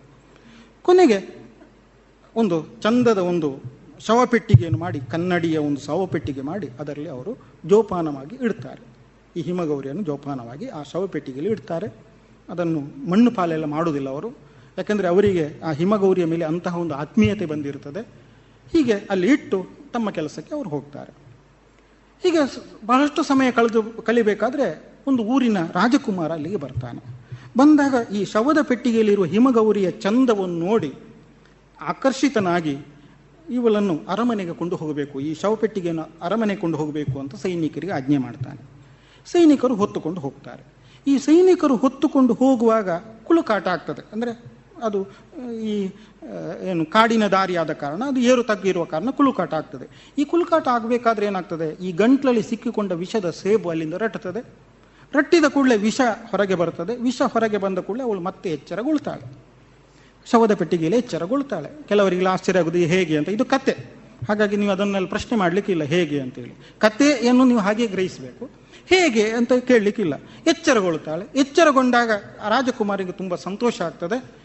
ಇಷ್ಟು ಸುಂದರಿಯನ್ನು ನಾನು ನನ್ನ ಮನೆಗೆ ಕರ್ಕೊಂಡು ಹೋಗ್ತೇನೆ ಅಂತೇಳಿ ಸಂತೋಷ ಆಗ್ತದೆ. ಮನೆಗೆ ಕರ್ಕೊಂಡು ಹೋಗ್ತಾನೆ. ಅವನ ಅಪ್ಪನ ಹತ್ರ ಕೇಳ್ತಾನೆ. ಇವಳನ್ನು ಮದುವೆ ಆಗ್ತಾನೆ. ಹೀಗೆ ಹಿಮಗೌರಿಯ ಜೊತೆಗೆ ಮದುವೆಯಾಗಿ ಸುಖವಾಗಿ ಬದುಕ್ತಾನೆ. ಇಲ್ಲಿ ಕತೆ ಮುಗಿಯಿತು. ಈ ಕಥೆಯನ್ನು ಯಾಕೆ ಹೇಳಿದೆ ಅಂತ ಹೇಳಿದ್ರೆ, ಒಂದು ಚಂದ ಎನ್ನುವಂಥದ್ದು, ಅದು ದೈಹಿಕ ಚಂದ ಅಂತ ಬರ್ತದಲ್ಲ. ಆ ಚಂದ ಎನ್ನುವುದು ಹೇಗೆ ಒಂದು ಅಸೂಯೆಯನ್ನು ಸೃಷ್ಟಿ ಮಾಡುತ್ತದೆ? ಅಂದರೆ ನಾವು ಗಮನಿಸಿಕೊಳ್ಬೇಕಾದ ಅಂಶ ಇದು. ಅಂದರೆ ಸಾಹಿತ್ಯ ಎನ್ನುವಂಥದ್ದು, ಅದು ಯಾವುದು ಕತೆ ಇರ್ಬೋದು, ಕಾದಂಬರಿ ಇರ್ಬೋದು, ಯಾವುದೇ ಸಾಹಿತ್ಯ ಎನ್ನುವಂಥದ್ದು ಏನು ಮಾಡ್ತದೆ ಅಂತ ಹೇಳಿದ್ರೆ ನಿಮ್ಮ ಅಸೂಯೆಯ ಸಂಗತಿಗಳನ್ನು ತೆಗೆದುಹಾಕ್ತದೆ. ಇಲ್ಲಿ ಯಾಕೆ ಅಸೂಯೆ ಬಂತು ಅಂತ ಹೇಳಿದ್ರೆ, ಅವಳಿಗೆ ರಾಣಿಗೆ ಇದ್ದದ್ದು ಏನು ಅಂತ ಹೇಳಿದ್ರೆ, ಜಗತ್ತಿನ ಸುಂದರಿ ನಾನಾಗಬೇಕು ಅಂತ ಇದ್ದದ್ದು. ಗಮನಿಸಿಕೊಳ್ಳಿ ಯಾರೂ ಸಹ ಜಗತ್ತಲ್ಲಿ ಸುಂದರಿ, ವಿಶ್ವಸುಂದರಿ ಅಥವಾ ವಿಶ್ವಸುಂದರ ಹೀಗೆ ಪಡ್ಕೊಳ್ಳಿಕ್ಕೆ ಸಾಧ್ಯನೇ ಇಲ್ಲ. ಯಾಕೆ ಅಂದರೆ ಇನ್ನೊಂದು ಕಡೆ ಅದಕ್ಕೆ ಸರಿಯಾಗಿ ಅಸೂಯೆ ಹುಟ್ಟಿಕೊಳ್ಳುತ್ತದೆ. ಈಗ ಈ ಅಸೂಯೆ ಮತ್ತು ಈ ಸೌಂದರ್ಯ ಇವು ಒಟ್ಟಿಗೆ ಸಾಗ್ತದೆ. ಗಮನಿಸ್ಕೊಳ್ಳಿ, ಇದು ಬರೀ ಸೌಂದರ್ಯಕ್ಕೆ ಅಲ್ಲ, ಅದು ಜ್ಞಾನಕ್ಕೂ ಸಂಬಂಧಪಡ್ತದೆ ಅಥವಾ ನಮ್ಮ ಕೆಲಸಗಳಿಗೂ ಸಂಬಂಧಪಡ್ತದೆ, ಅಧಿಕಾರಕ್ಕೂ ಸಂಬಂಧಪಡ್ತದೆ, ಎಲ್ಲ ಕ್ಷೇತ್ರಕ್ಕೂ ಸಂಬಂಧಪಡ್ತದೆ. ಪ್ರತಿಯೊಂದು ಕ್ಷೇತ್ರದಲ್ಲೂ ಅಸೂಯೆ ಎನ್ನುವಂಥದ್ದು ಇದ್ದೇ ಇದೆ. ನೀವು ಅದನ್ನು ಗೆಲ್ಲಬೇಕು ಅಂತಿದ್ದರೆ ಆಗ ನೀವೇನು ಮಾಡಬೇಕಾಗ್ತದೆ? ಸಾಹಿತ್ಯಿಕವಾಗಿ ಆಲೋಚನೆ ಮಾಡಬೇಕು. ಅಂದರೆ ಮತ್ತೆ ಇಮೋಷನಲ್ ಬೇಕಾಗ್ತದೆ. ಭಾವನೆಗಳು ಬೇಕಾಗ್ತದೆ ಎಂಬುದನ್ನು ನೀವು ಗಮನಿಸಿಕೊಳ್ಬೇಕಾಗಿದೆ. ಹಾಗಾಗಿ ಸಾಹಿತ್ಯ ಎನ್ನುವಂಥದ್ದು ನಿಮಗೆ ನಿಮ್ಮನ್ನು ನೀವು ಚಂದ ಮಾಡುವ ಹಾಗೆ ಮಾಡ್ತದೆ ಚಂದ ಮಾಡುವುದು ಅಂತ ಹೇಳಿದರೆ ನಿಮ್ಮನ್ನು ನೀವು ತಿದ್ದಿ ತೀಡುವಂಥದ್ದು. ನೀವೇನೇನು, ಏನು ತೊಂದರೆಗಳನ್ನು ಅನುಭವಿಸ್ತೀರಿ, ಆ ತೊಂದರೆಗಳನ್ನು ನೀಗಿಸುವಂಥದ್ದು. ಅಂದರೆ ಹಿರಿಯರ ಮೇಲೆ ಗೌರವ ಬರುವ ಹಾಗೆ ಮಾಡ್ತದೆ, ಸ್ನೇಹಿತರ ಮೇಲೆ ಗೌರವ ಬರುವ ಹಾಗೆ ಮಾಡ್ತದೆ, ನನ್ನ ಸ್ನೇಹಿತನಿಗೆ ಒಳ್ಳೆಯದಾದರೆ ನಾನು ಸಂತೋಷ ಪಡುವ ಹಾಗೆ ಮಾಡ್ತದೆ. ಅಂದರೆ ಒಂದು ರೀತಿಯಲ್ಲಿ ಈ ಜಗತ್ತು ಎನ್ನುವಂಥದ್ದು ಎಲ್ಲರಿಂದ ಕೂಡಿರುತ್ತದೆ. ಉದಾಹರಣೆಗೆ ಮಹಾಭಾರತದಲ್ಲಿ ಒಂದು ಘಟನೆ ಬರ್ತದೆ. ಭೀಷ್ಮರು ಏನು ಮಾಡ್ತಾರೆ? ಹದಿನೆಂಟು ದಿವಸದ ಕುರುಕ್ಷೇತ್ರ ಯುದ್ಧ ಮುಗಿದು ಕೊನೆಯ ದಿನ ಬರ್ತದೆ. ಆಗ ಕೊನೆಯ ದಿನ ದುರ್ಯೋಧನ ಒಬ್ಬನೇ ಉಳಿದಿರ್ತಾನೆ. ದುರ್ಯೋಧನನ ಎಲ್ಲ ಜನ, ಅಂದರೆ ಅವನ ತಮ್ಮಂದಿರು ಮತ್ತು ಹಿರಿಯರೆಲ್ಲರೂ ನಾಶವಾಗಿ ಇರ್ತಾರೆ ಭೀಷ್ಮರು ಶರಶೈಯಲ್ಲಿ ಮಲಗಿರ್ತಾರೆ. ಭೀಷ್ಮರ ಹತ್ತಿರ ಹೋಗಿ ದುರ್ಯೋಧನ ಏನು ಮಾಡ್ತಾನೆ ಅಂತ ಹೇಳಿದ್ರೆ, ನನಗೆ ಆಶೀರ್ವಾದ ಮಾಡು, ಇನ್ನು ಮುಂದಿನ ಯುದ್ಧ ಮಾಡಲಿಕ್ಕೆ ನನಗೆ ಶಕ್ತಿ ಕೊಡು ಅಂತ ಕೇಳಿಕೊಳ್ತಾನೆ. ಆಗ ದುರ್ಯೋಧನನಿಗೆ ಭೀಷ್ಮರು ಹೇಳ್ತಾರೆ, ಸಂಧಿ ಮಾಡಿಕೋ. ಸಂಧಿ ಮಾಡಿದ್ರೆ ಏನಾಗ್ತದೆ? ನಿನಗೆ ರಾಜ್ಯ, ಅರ್ಧ ರಾಜ್ಯ ಸಿಗ್ತದೆ, ಅರ್ಧ ರಾಜ್ಯ ಪಾಂಡವರು ಅನುಭವಿಸ್ತಾರೆ, ಅರ್ಧ ರಾಜ್ಯ ನೀನು ಅನುಭವಿಸ್ತೀ. ಆಗ ದುರ್ಯೋಧನ ಒಂದು ಮಾತು ಹೇಳ್ತಾನೆ, ಸರಿ, ನಾನು ರಾಜನಾದರೆ ಯಾರಿದ್ದಾರೆ? ದುಶಾಸನ ಇಲ್ಲ, ಕರ್ಣ ಇಲ್ಲ, ಹೀಗೆ. ಅಂದ್ರೆ ನನ್ನ ಸ್ನೇಹಿತರು ಇಲ್ಲ, ನನ್ನ ಬಳಗ ಇಲ್ಲ, ನನ್ನ ತಮ್ಮಂದಿರಿಲ್ಲ ಆಚೆ ಕಡೆ ದ್ರೋಣಾಚಾರ್ಯ ಇಲ್ಲ, ಭೀಷ್ಮರು ನೀವು ಹೀಗೆ ಮಲಗಿದ್ದೀರಿ, ಹೀಗೆಲ್ಲ ಹೇಳ್ತಾನೆ. ಯಾರಿಗೆ ನಾನು ಆಡಳಿತ ಮಾಡಲಿ? ಯಾರಿಗೆ ಬೇಕಾಗಿ ನಾನು ರಾಜ್ಯವನ್ನು ಪಡೆಯಲಿ ಅಂತ ಪ್ರಶ್ನೆ ಬರ್ತದೆ. ಹಾಗಾಗಿ ನೀವು ಜಗತ್ತಲ್ಲಿ ಒಬ್ಬಂಟಿಯಾಗಿದ್ದರೆ ಏನು ಪ್ರಯೋಜನ ಇಲ್ಲ. ಅದು ದುಃಖ. ನೀವು ಜಗತ್ತಲ್ಲಿ ನಿಮಗೆ ಒಂದು ರೀತಿಯ ಗೌರವ ಸಿಗಬೇಕಾದರೆ ಬಲಗ ಬೇಕು ನಿಮ್ಮ ಒಂದು ಬಳಗ ಅಂತ ಬೇಕು. ಈಗ ಉದಾಹರಣೆಗೆ ಮುಖ್ಯಮಂತ್ರಿ ಬರ್ತಾರೆ, ಪುತ್ತೂರಿಗೆ ಬರ್ತಾರೆ. ಮುಖ್ಯಮಂತ್ರಿ ಹಿಂದ್ಗಡೆ ಒಂದು ಬಳಗ ಬಾರ ಇದ್ರೆ ಮುಖ್ಯಮಂತ್ರಿಗೆ ಬೆಲೆ ಉಂಟಾ? ಇಲ್ಲ. ಈಗ ನೀವೇ ಬರ್ತೀರಿ ಕಾಲೇಜಿಗೆ ನಿಮ್ಮ ಜೊತೆಗೆ ಒಂದು ಹತ್ತು ಜನ ಇಲ್ಲದ್ರೆ ನಿಮಗೆ ಬೆಲೆ ಉಂಟಾ? ಏಕಾಂಗಿತನ ಅಂತ ಅನಿಸಿಬಿಡ್ತದೆ. ಹತ್ತು ಜನ ಆದರೂ ಸ್ನೇಹಿತರು ಬೇಕು ನಮಗೆ. ಹಾಗಾಗಿ ಒಂದು ಬಳಗ ಇದ್ದರೆ ಬದುಕಲಿಕ್ಕೆ ಸುಲಭ. ಅದಕ್ಕೊಂದು ಬದುಕಲಿಕ್ಕೆ ಗೌರವ ಸಿಗ್ತದೆ. ಹಾಗಾಗಿ ಬದುಕಿಗೆ ಗೌರವ ಸಿಗಬೇಕು ಅಂತಿದ್ರೆ ನಾವು ಅಸೂಯೆಯನ್ನು ಬಿಡಬೇಕು. ಅಸೂಯೆಯನ್ನು ಬಿಡಬೇಕು ಅಂತಿದ್ರೆ ನಮ್ಮಲ್ಲಿ ಒಂದು ಸಾಹಿತ್ಯದ ಪ್ರೀತಿ ಬೇಕು ಎಂಬುದನ್ನು ಗಮನಿಸಿಕೊಳ್ಬೇಕಾಗಿದೆ ಎರಡನೇ ಸಂಗತಿ, ಒಂದು ಚಂದ ಎರಡನೇ ಸಂಗತಿ ಏನು ಅಂದರೆ, ಈ ಚಂದ ಅಂತ ಇರಬೇಕಾದ್ರೆ ಸತ್ಯನೂ ಇರಬೇಕು. ಸತ್ಯ ಅಂತ ಹೇಳಿದರೆ ಎಲ್ಲವನ್ನು ಪ್ರಾಮಾಣಿಕವಾಗಿ ಸತ್ಯವಾಗಿ ಹೇಳುವಂತಹ ಒಂದು ಗುಣ. ಅದಕ್ಕೆ ಬಸವಣ್ಣ ಹೇಳ್ತಾನೆ ನೋಡಿ ಕಳಬೇಡ ಕೊಲಬೇಡ ಹುಸಿಯ ನುಡಿಯಲು ಬೇಡ, ಮುನಿಯ ಬೇಡ, ಅನ್ಯರಿಗೆ ಅಸಹ್ಯ ಪಡಬೇಡ, ತನ್ನ ಬನ್ನಿಸಬೇಡ, ಇದುರು ಹಳಿಯಬೇಡ, ಇದೇ ಅಂತರಂಗ ಸುದ್ದಿ, ಇದೇ ಬಹಿರಂಗ ಸುದ್ದಿ. ನೀನು ಕೊಲ್ಲಬಾರ್ದು, ಸುಳ್ಳು ಹೇಳಬಾರ್ದು, ಕದಿಬಾರ್ದು, ಸಿಟ್ಟುಗೊಳ್ಳಬಾರ್ದು, ಮತ್ತೊಬ್ಬರ ಬಗ್ಗೆ ಅಸಹ್ಯ ಪಡಬಾರ್ದು. ಗಮನಿಸ್ಕೊಳ್ಳಿ, ಇದು ಬಹಳ ಮುಖ್ಯ. ಮತ್ತೊಬ್ಬರ ಬಗ್ಗೆ ಅಸಹ್ಯ ಪಡಬಾರ್ದು. ಯಾಕಂದರೆ ಈಗ ನಿಮ್ಮಲ್ಲಿ ಇಷ್ಟು ಜನ ಇದ್ದೀರಿ, ಎಲ್ಲರೂ ಒಂದೇ ರೀತಿ ಇಲ್ಲ. ನಿಮ್ಮನ್ನೇ ನೀವು ಎಲ್ಲೋ ಪರಿಶೀಲನೆ ಮಾಡಿ, ಇಷ್ಟು ಜನ ಇದ್ದೀರಿ ನಿಮ್ಮ ನಿಮ್ಮದೇ ಸ್ವಭಾವ, ನಿಮ್ಮ ನಿಮ್ಮದೇ ಚಂದ, ನಿಮ್ಮ ನಿಮ್ಮದೇ ಡ್ರೆಸ್ ಸೆನ್ಸ್ ಈಗ ಬೇರೆ ಬೇರೆ ಇದೆ, ನಿಮ್ಮ ನಿಮ್ಮದೇ ಹೇರ್ ಸ್ಟೈಲ್ಗಳು ಈಗ ಬೇರೆ ಬೇರೆ ಇದೆ. ಕೆಲವು ಸಲ ಏನಾಗ್ತದೆ, ಕೆಲವರು ಸ್ವಲ್ಪ ಮಾತನಾಡುವಾಗ ಉಗ್ಗುಗಳು ಬರ್ಬೋದು ಸ್ವಲ್ಪ ಮಾತು ಮಾತಾಡುವಾಗ ಕಟ್ ಕಟ್ಟಾಗಿ ಮಾತಾಡ್ಬೋದು. ಕೆಲವರು ಚಂದ ಮಾತನಾಡ್ಬೋದು. ಕೆಲವರು ಮಾತಾಡುವಾಗ ಏನಾಗ್ತದೆ, ಒಂದು ರೀತಿಯಲ್ಲಿ ಮನಸ್ಸಿಗೆ ಕಿವಿಗೆ ಇರಿಟೇಟ್ ಆಗುವಾಗೆ ಮಾತನಾಡ್ಬೋದು. ಈಗ ಬೇರೆ ಬೇರೆ ರೀತಿಯವರು ಜನ ಇರ್ತಾರೆ. ಈಗ ಅವರ ಬಗ್ಗೆ ಅಸಹ್ಯ ಪಡಬೇಡ ಅಂತ. ಯಾಕಂದ್ರೆ ಅದು ಅವರಿಗೆ ಯಾವುದೋ ಒಂದು ಕಾರಣಕ್ಕೆ ಆಗಿರ್ತದೆ ಅಂತ. ಯಾಕಂದ್ರೆ ನೀವಿಷ್ಟು ಜನ ಇದ್ದೀರಿ ಅಂದರೆ ಬೇರೆ ಬೇರೆ ಮನೆಯಿಂದ ಬರ್ತೀರಿ ನಿಮ್ಮ ಮನೆಯಲ್ಲಿ ಸಮಸ್ಯೆಗಳು ಎನ್ನುವಂಥದ್ದು ಒಂದೇ ರೀತಿ ಅಲ್ಲ ಏನೇನೋ ಇರ್ಬೋದು. ಅಲ್ಲಿ ಶ್ರೀಮಂತರು, ಬಡವರು ಎನ್ನುವಂಥದ್ದು ಇಲ್ಲ. ಬಡವರ ಸಮಸ್ಯೆಗಳು ಬಡವರದ್ದು, ಶ್ರೀಮಂತರ ಸಮಸ್ಯೆಗಳು ಶ್ರೀಮಂತರದ್ದು. ಹಾಗೆ ನೀವು ಇಷ್ಟು ವೆರೈಟಿ ಮನೆಯಿಂದ ಬರುವಾಗ ಆ ಮನೆ ನಿಮ್ಮ ಮೇಲೆ ಪ್ರಭಾವ ಬೀರಿರ್ತದೆ. ಮತ್ತು ನೀವು ಹುಟ್ಟುವಾಗ, ಬೆಳೆಯುವಾಗ ನಿಮ್ಮ ಮೇಲೆ ಒಂದಿಷ್ಟು ಸಮಾಜ ಪ್ರಭಾವ ಬೀರಿರ್ತದೆ. ಹಾಗಾಗಿ ಕೆಲವು ಸಲ ಏನಾಗ್ತದೆ, ಎಲ್ಲರೂ ಒಂದೇ ರೀತಿ ಇಲ್ಲ. ಎಲ್ಲವೂ ಪ್ರತ್ಯೇಕ ಪ್ರತ್ಯೇಕನೇ. ಹಾಗಾಗಿ ಕೆಲವರು ಚಂದ ಇದ್ದವರು, ಚಂದ ಇಲ್ಲದವರ ಬಗ್ಗೆ ಅಸೂಯೆ ಪಡುವಂಥದ್ದು ಅಥವಾ ಅಸಹ್ಯ ಪಡುವಂಥದ್ದು, ಇದೆಲ್ಲ ಅಥವಾ ಕೆಲವರು ಬುದ್ಧಿವಂತರು ಇರ್ತಾರೆ ದಡ್ಡರ ಬಗ್ಗೆ ಅಸಹ್ಯ ಪಡುವಂಥದ್ದು, ಇದು ಬೇಡ ಅಂತ. ಯಾಕಂದರೆ ಅದು ಒಂದು ಜೀವ. ಹಾಗಾಗಿ ನಾವೇನು ಮಾಡ್ತೇವೆ ಅಂತ ಹೇಳಿದರೆ, ಈಗ ಮೇಷ್ಟ್ರು ಬಂದರೆ ನಾವೇನು ಮಾಡ್ತೇವೆ? ಕೈ ಮುಗಿದು ನಮಸ್ಕಾರ ಮಾಡ್ತೇವೆ. ಯಾಕೆಂದರೆ ಗುರುಗಳ ದೇಹದಲ್ಲಿ ದೇವರಿದ್ದಾನೆ ಹಾಗೆ ಎಲ್ಲರ ದೇಹದಲ್ಲೂ ದೇವರಿದ್ದಾನೆ ದೇವರು ಚಂದ ಇದ್ದಾನೆ. ಹಾಗಾಗಿ ಈ ಸತ್ಯ ಎನ್ನುವುದು ಏನು ಮಾಡ್ತದೆ ಅಂತ ಹೇಳಿದರೆ ನೀವು ಮತ್ತೊಬ್ಬರ ಬಗ್ಗೆ ಅಸಹ್ಯ ಪಡುವುದನ್ನು ಬಿಡುತ್ತದೆ. ಈಗ ಇದನ್ನು ನೀವು ಅರ್ಥ ಮಾಡಬೇಕಾದ್ರೆ ಏನು ಮಾಡಬೇಕಾಗ್ತದೆ? ಮತ್ತೆ ನೀವು ಸಾಹಿತ್ಯದ ಕಡೆಗೆ ಹೋಗಬೇಕು. ನಿಮಗೆ ಯಾವುದು ಕನ್ನಡ ಗೊತ್ತಿದ್ರೆ ಕನ್ನಡ ಸಾಹಿತ್ಯದ ಕಡೆಗೆ ಹೋಗಬೇಕು. ಮಲಯಾಳ ಗೊತ್ತಿದ್ರೆ ಮಲಯಾಳ ಸಾಹಿತ್ಯದ ಕಡೆಗೆ ಹೋಗಬೇಕು. ಯಾಕಂದರೆ ಈ ಲಿಟ್ರೇಚರ್ ಎನ್ನುವಂಥದ್ದು ಏನು ಮಾಡ್ತದೆ? ನಿಮಗೆ ಬದುಕಿನ ಅನುಭವವನ್ನು ಕೊಡ್ತದೆ. ಈಗ ನಾನು ಆಗ ಒಂದು ಕತೆ ಹೇಳಿದೆ ಅಲ್ಲ, ಮಗನಿಗೆ ತಾಯಿ ಕಣ್ಣು ಕೊಟ್ಟದ್ದು ಗೊತ್ತೇ ಇಲ್ಲ. ತಾಯಿ ಹೇಳಿದ ಮೇಲೆ ಗೊತ್ತಾದದ್ದು. ಗಮನಿಸ್ಕೊಳ್ಳಿ, ಇಂತಹ ಕತೆಗಳನ್ನು ನೀವು ಓದುವಾಗ ಏನಾಗ್ತದೆ? ಹೌದಲ್ವಾ? ಅಮ್ಮನ ಕಷ್ಟ ಏನು ನನಗೆ ಗೊತ್ತಿಲ್ಲ. ನಾನು ಕೇಳಬೇಕು ಅಂತಾದರೂ ನಮಗೆ ವಿವೇಚನೆ ಕೊಡ್ತದಲ್ಲ? ನಿನ್ನ ಕಷ್ಟ ಏನು ಹೇಳು? ನೀವು ಉದಾಹರಣೆ ಗಮನಿಸ್ಕೊಳ್ಳಿ. ಇವತ್ತು ಮನೆಗೆ ಹೋಗಿ, ಆ ಅಮ್ಮ, ಅಪ್ಪ, ನೀವೆಲ್ಲರೂ ಒಟ್ಟಿಗೆ ಊಟ ಮಾಡ್ತಾ ಇದ್ದೀರಿ. ಅಮ್ಮನ ಹತ್ರ ಮಾತಾಡಿ, ನಿನ್ನ ಕಷ್ಟ ಏನು ಅಂತ ಕೇಳಿ. ಅಥವಾ ನಮ್ಮಲ್ಲಿ ಗಮನಿಸ್ಕೊಳ್ಳಿ. ನಮ್ಮಲ್ಲಿ ಕೆಲವು ಕ್ರಮ ಇದೆ. ಹೇಗೆ ಅಂತ ಹೇಳಿದ್ರೆ, ಅತ್ಯಂತ ಚಂದ ಅಮ್ಮ ಅಡಿಗೆ ಮಾಡಿ ಬಡಿಸಿದ ದಿವಸ ನಾವೇನು ಮಾಡ್ತೇವೆ? ಅಮ್ಮನ ಬಗ್ಗೆ ಏನು ಮಾತಾಡೋದಿಲ್ಲ. ಅದು ಒಳ್ಳೆಯದಾಗಿದೆ ಅಂತ ಹೇಳುವುದಿಲ್ಲ ಚೆನ್ನಾಗಿ ಇವತ್ತು ರುಚಿಗಟ್ಟಾಗಿ ಅಡಿಗೆ ಮಾಡಿದ್ದಿ ನಿನಗೆ ಧನ್ಯವಾದಗಳು ಅಂತ ಹೇಳುವುದಿಲ್ಲ ಅದೇ ಕೆಟ್ಟ ಅಡಿಗೆ ಒಂದು ದಿವಸ ಉಪ್ಪು ಜಾಸ್ತಿ ಆಯಿತು ಹುಳಿ ಜಾಸ್ತಿ ಆಯಿತು ಅಥವಾ ಸ್ವಲ್ಪ ರುಚಿ ಕಡಿಮೆ ಆಯಿತು ಅವತ್ತು ಏನು ಮಾಡ್ತೇವೆ? "ಏ, ಇವತ್ತು ಉಪ್ಪು ಹಾಕಲಿಲ್ಲ ರುಚಿ ಇಲ್ಲ ಅಂತ ಬೈತೇವೆ. ಅಂದರೆ ಒಳ್ಳೆಯದಾದಾಗ ಹೊಗಳಿಕೆ ನಮಗೆ ಬರುವುದಿಲ್ಲ ಕೆಟ್ಟದಾದಾಗ ಬೈಲಿಕ್ಕೆ ಬರ್ತದೆ ಇದು ಅಲ್ಲ ಇದು ಅಸಹ್ಯ ಪಡುವಂಥದ್ದು ಆಗಿಬಿಡ್ತದೆ. ಹಾಗಾಗಿ ಏನೇ ಆಗಲಿ ಕೆಟ್ಟದಾದರೆ ಕೆಟ್ಟದಾಗಿದೆ ಅಂತ ಹೇಳುವ. ಅಥವಾ ಅದನ್ನು ನೇರವಾಗಿ ಚುಚ್ಚುವ ಮಾತಿನಲ್ಲಿ ಹೇಳದೆ ಚಂದದ ಮಾತಿನಲ್ಲಿ, ಆ, ಇವತ್ತು ಸ್ವಲ್ಪ ರುಚಿ ಕಡಿಮೆ ಆಗಿದೆ, ನಾಳೆ ಸರಿ ಬರ್ತದೆ ಇಷ್ಟವರೆಗೆ ಚಂದ ಅಡಿಗೆ ಮಾಡಿದ್ದು, ಇವತ್ತು ಯಾಕೋ ಹೆಚ್ಚು ಕಡಿಮೆ ಆಯಿತು. ಈ ರೀತಿ ಮಾತನಾಡಿದರೆ ಯಾರಿಗೂ ನೋವಾಗುವುದಿಲ್ಲ. ಹಾಗಾಗಿ ಸತ್ತಿ ಎನ್ನುವಂಥದ್ದು ಬಹಳ ಮುಖ್ಯ. ಅದಕ್ಕೆ ಡಿ ವಿ ಜಿಯವರು ಒಂದು ಕಡೆ ಒಂದು ಹೇಳ್ತಾರೆ ನೋಡಿ, ರಾಮನ ಅಡಿಯಿಟ್ಟ ನೆಲ, ಭೀಮನ್ ಉಸಿರಿದ ಗಾಳಿ, ವ್ಯೂಮದೆ ಭಗೀರಥಂ ತಂದ ಸುರ ತಟಿನಿ, ಸೋಮನಂ ಪೆತ್ತ ಕಡಲ್ ಈ ಪುರಾತನಗಳಿರೆ, ನಾಮೆಂತು ಹೊಸಬರಲೋ? ನಾವು ಯಾರು ಹೊಸಬರಲ್ಲ.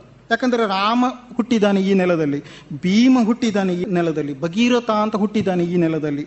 ಮತ್ತೆ ಚಂದ್ರ ಈ ನೆಲದಲ್ಲೇ ಹುಟ್ಟಿದ್ದು. ಇವತ್ತು ಚಂದ್ರ ನಿಮಗೆ ಕಾಣುತ್ತೆ ಅಂದರೆ ಅದು ನಮ್ಮ ಪುರಾಣದ ಪ್ರಕಾರ ಈ ನೆಲದಲ್ಲೇ ಹುಟ್ಟಿದ್ದು. ಅಂದರೆ ನಮಗಿಂತ ಹಿಂದೆ ಇವರೆಲ್ಲ ಹುಟ್ಟಿ ಬದುಕಿ ಬಾಳಿ ನಾಶವಾಗಿ ಹೋಗಿದ್ದಾರೆ.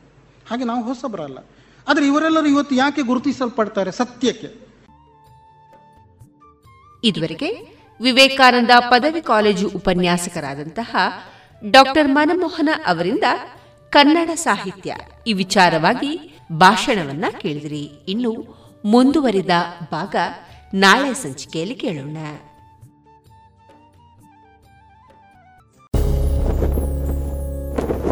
Now every home will bask in the spirit of saffron, white, and green. Echo with sounds of progress and fill the hearts of every Indian with pride.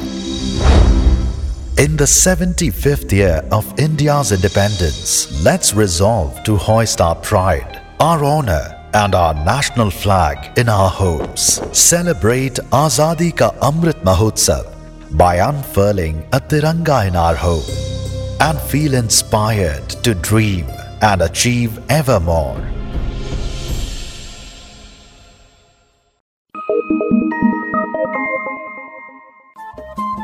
radio Panchajanya ತೊಂಬತ್ತು ಬಿಂದು ಎಂಟು ಎಫ್ಎಂ ಸಮುದಾಯ ಬಾನುಲಿ ಕೇಂದ್ರ ಪುತ್ತೂರು. ಇದು ಜೀವ ಜೀವದ ಸ್ವರ ಸಂಚಾರ.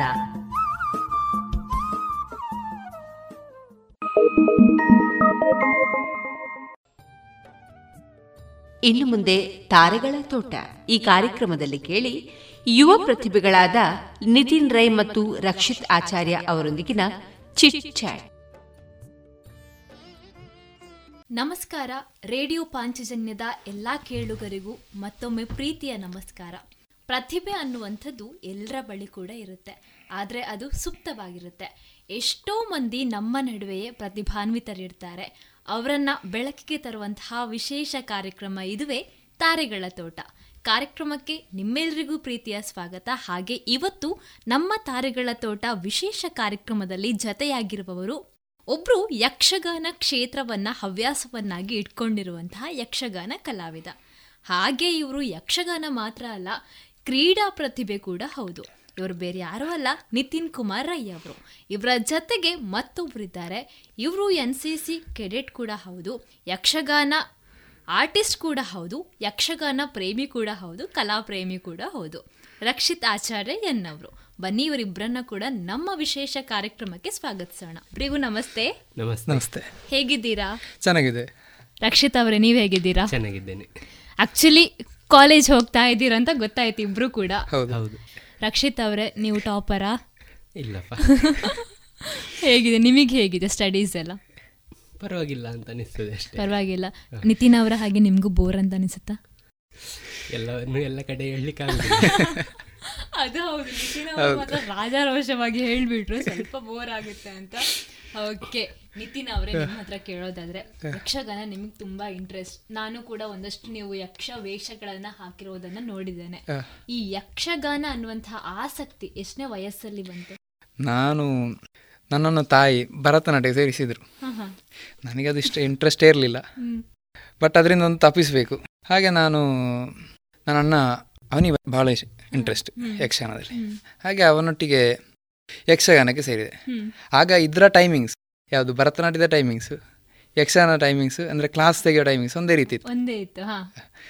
ಆಗ ಭರತನಾಟ್ಯದವರಿಗೆ ಮಾಸ್ಟ್ರಿಗೆ ನಮ್ಮ ದೊಡ್ಡ ಇದಿಲ್ಲ. ಅಂದ್ರೆ ಬರದಿ ಅಂದ್ರೆ ಬರಂದ್ರೆ ಬರದಿದ್ರೆ ಬಟ್ ಇವ್- ಇವರು ಯಕ್ಷಗಾನ ಬರದಿದ್ರೆ ಬೈತಾರೆ.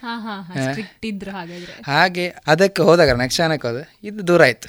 ಅದು ಫಸ್ಟ್ ನಾನು ಭರತನಾಟ್ಯ ದೂರ ಆಗಲಿಬೇಕು ಯಕ್ಷಗಾನಕ್ಕೆ ಸೇರಿದೆ. ಬಟ್ ಸೇರಿದ ಮುಂದೆ ನಂಗೆ ಭಾಳ ಆಸಕ್ತಿ ಆಯಿತು. ಖುಷಿ ಆಯಿತು. ನಾನು ಪಿ ಯು ವರೆಗೆ ಸೆಕೆಂಡ್ ಪಿ ಯು ವರೆಗೆ ರೆಗ್ಯುಲರ್ ಆಗಿ ಹೋಗ್ತಿದ್ದೆ.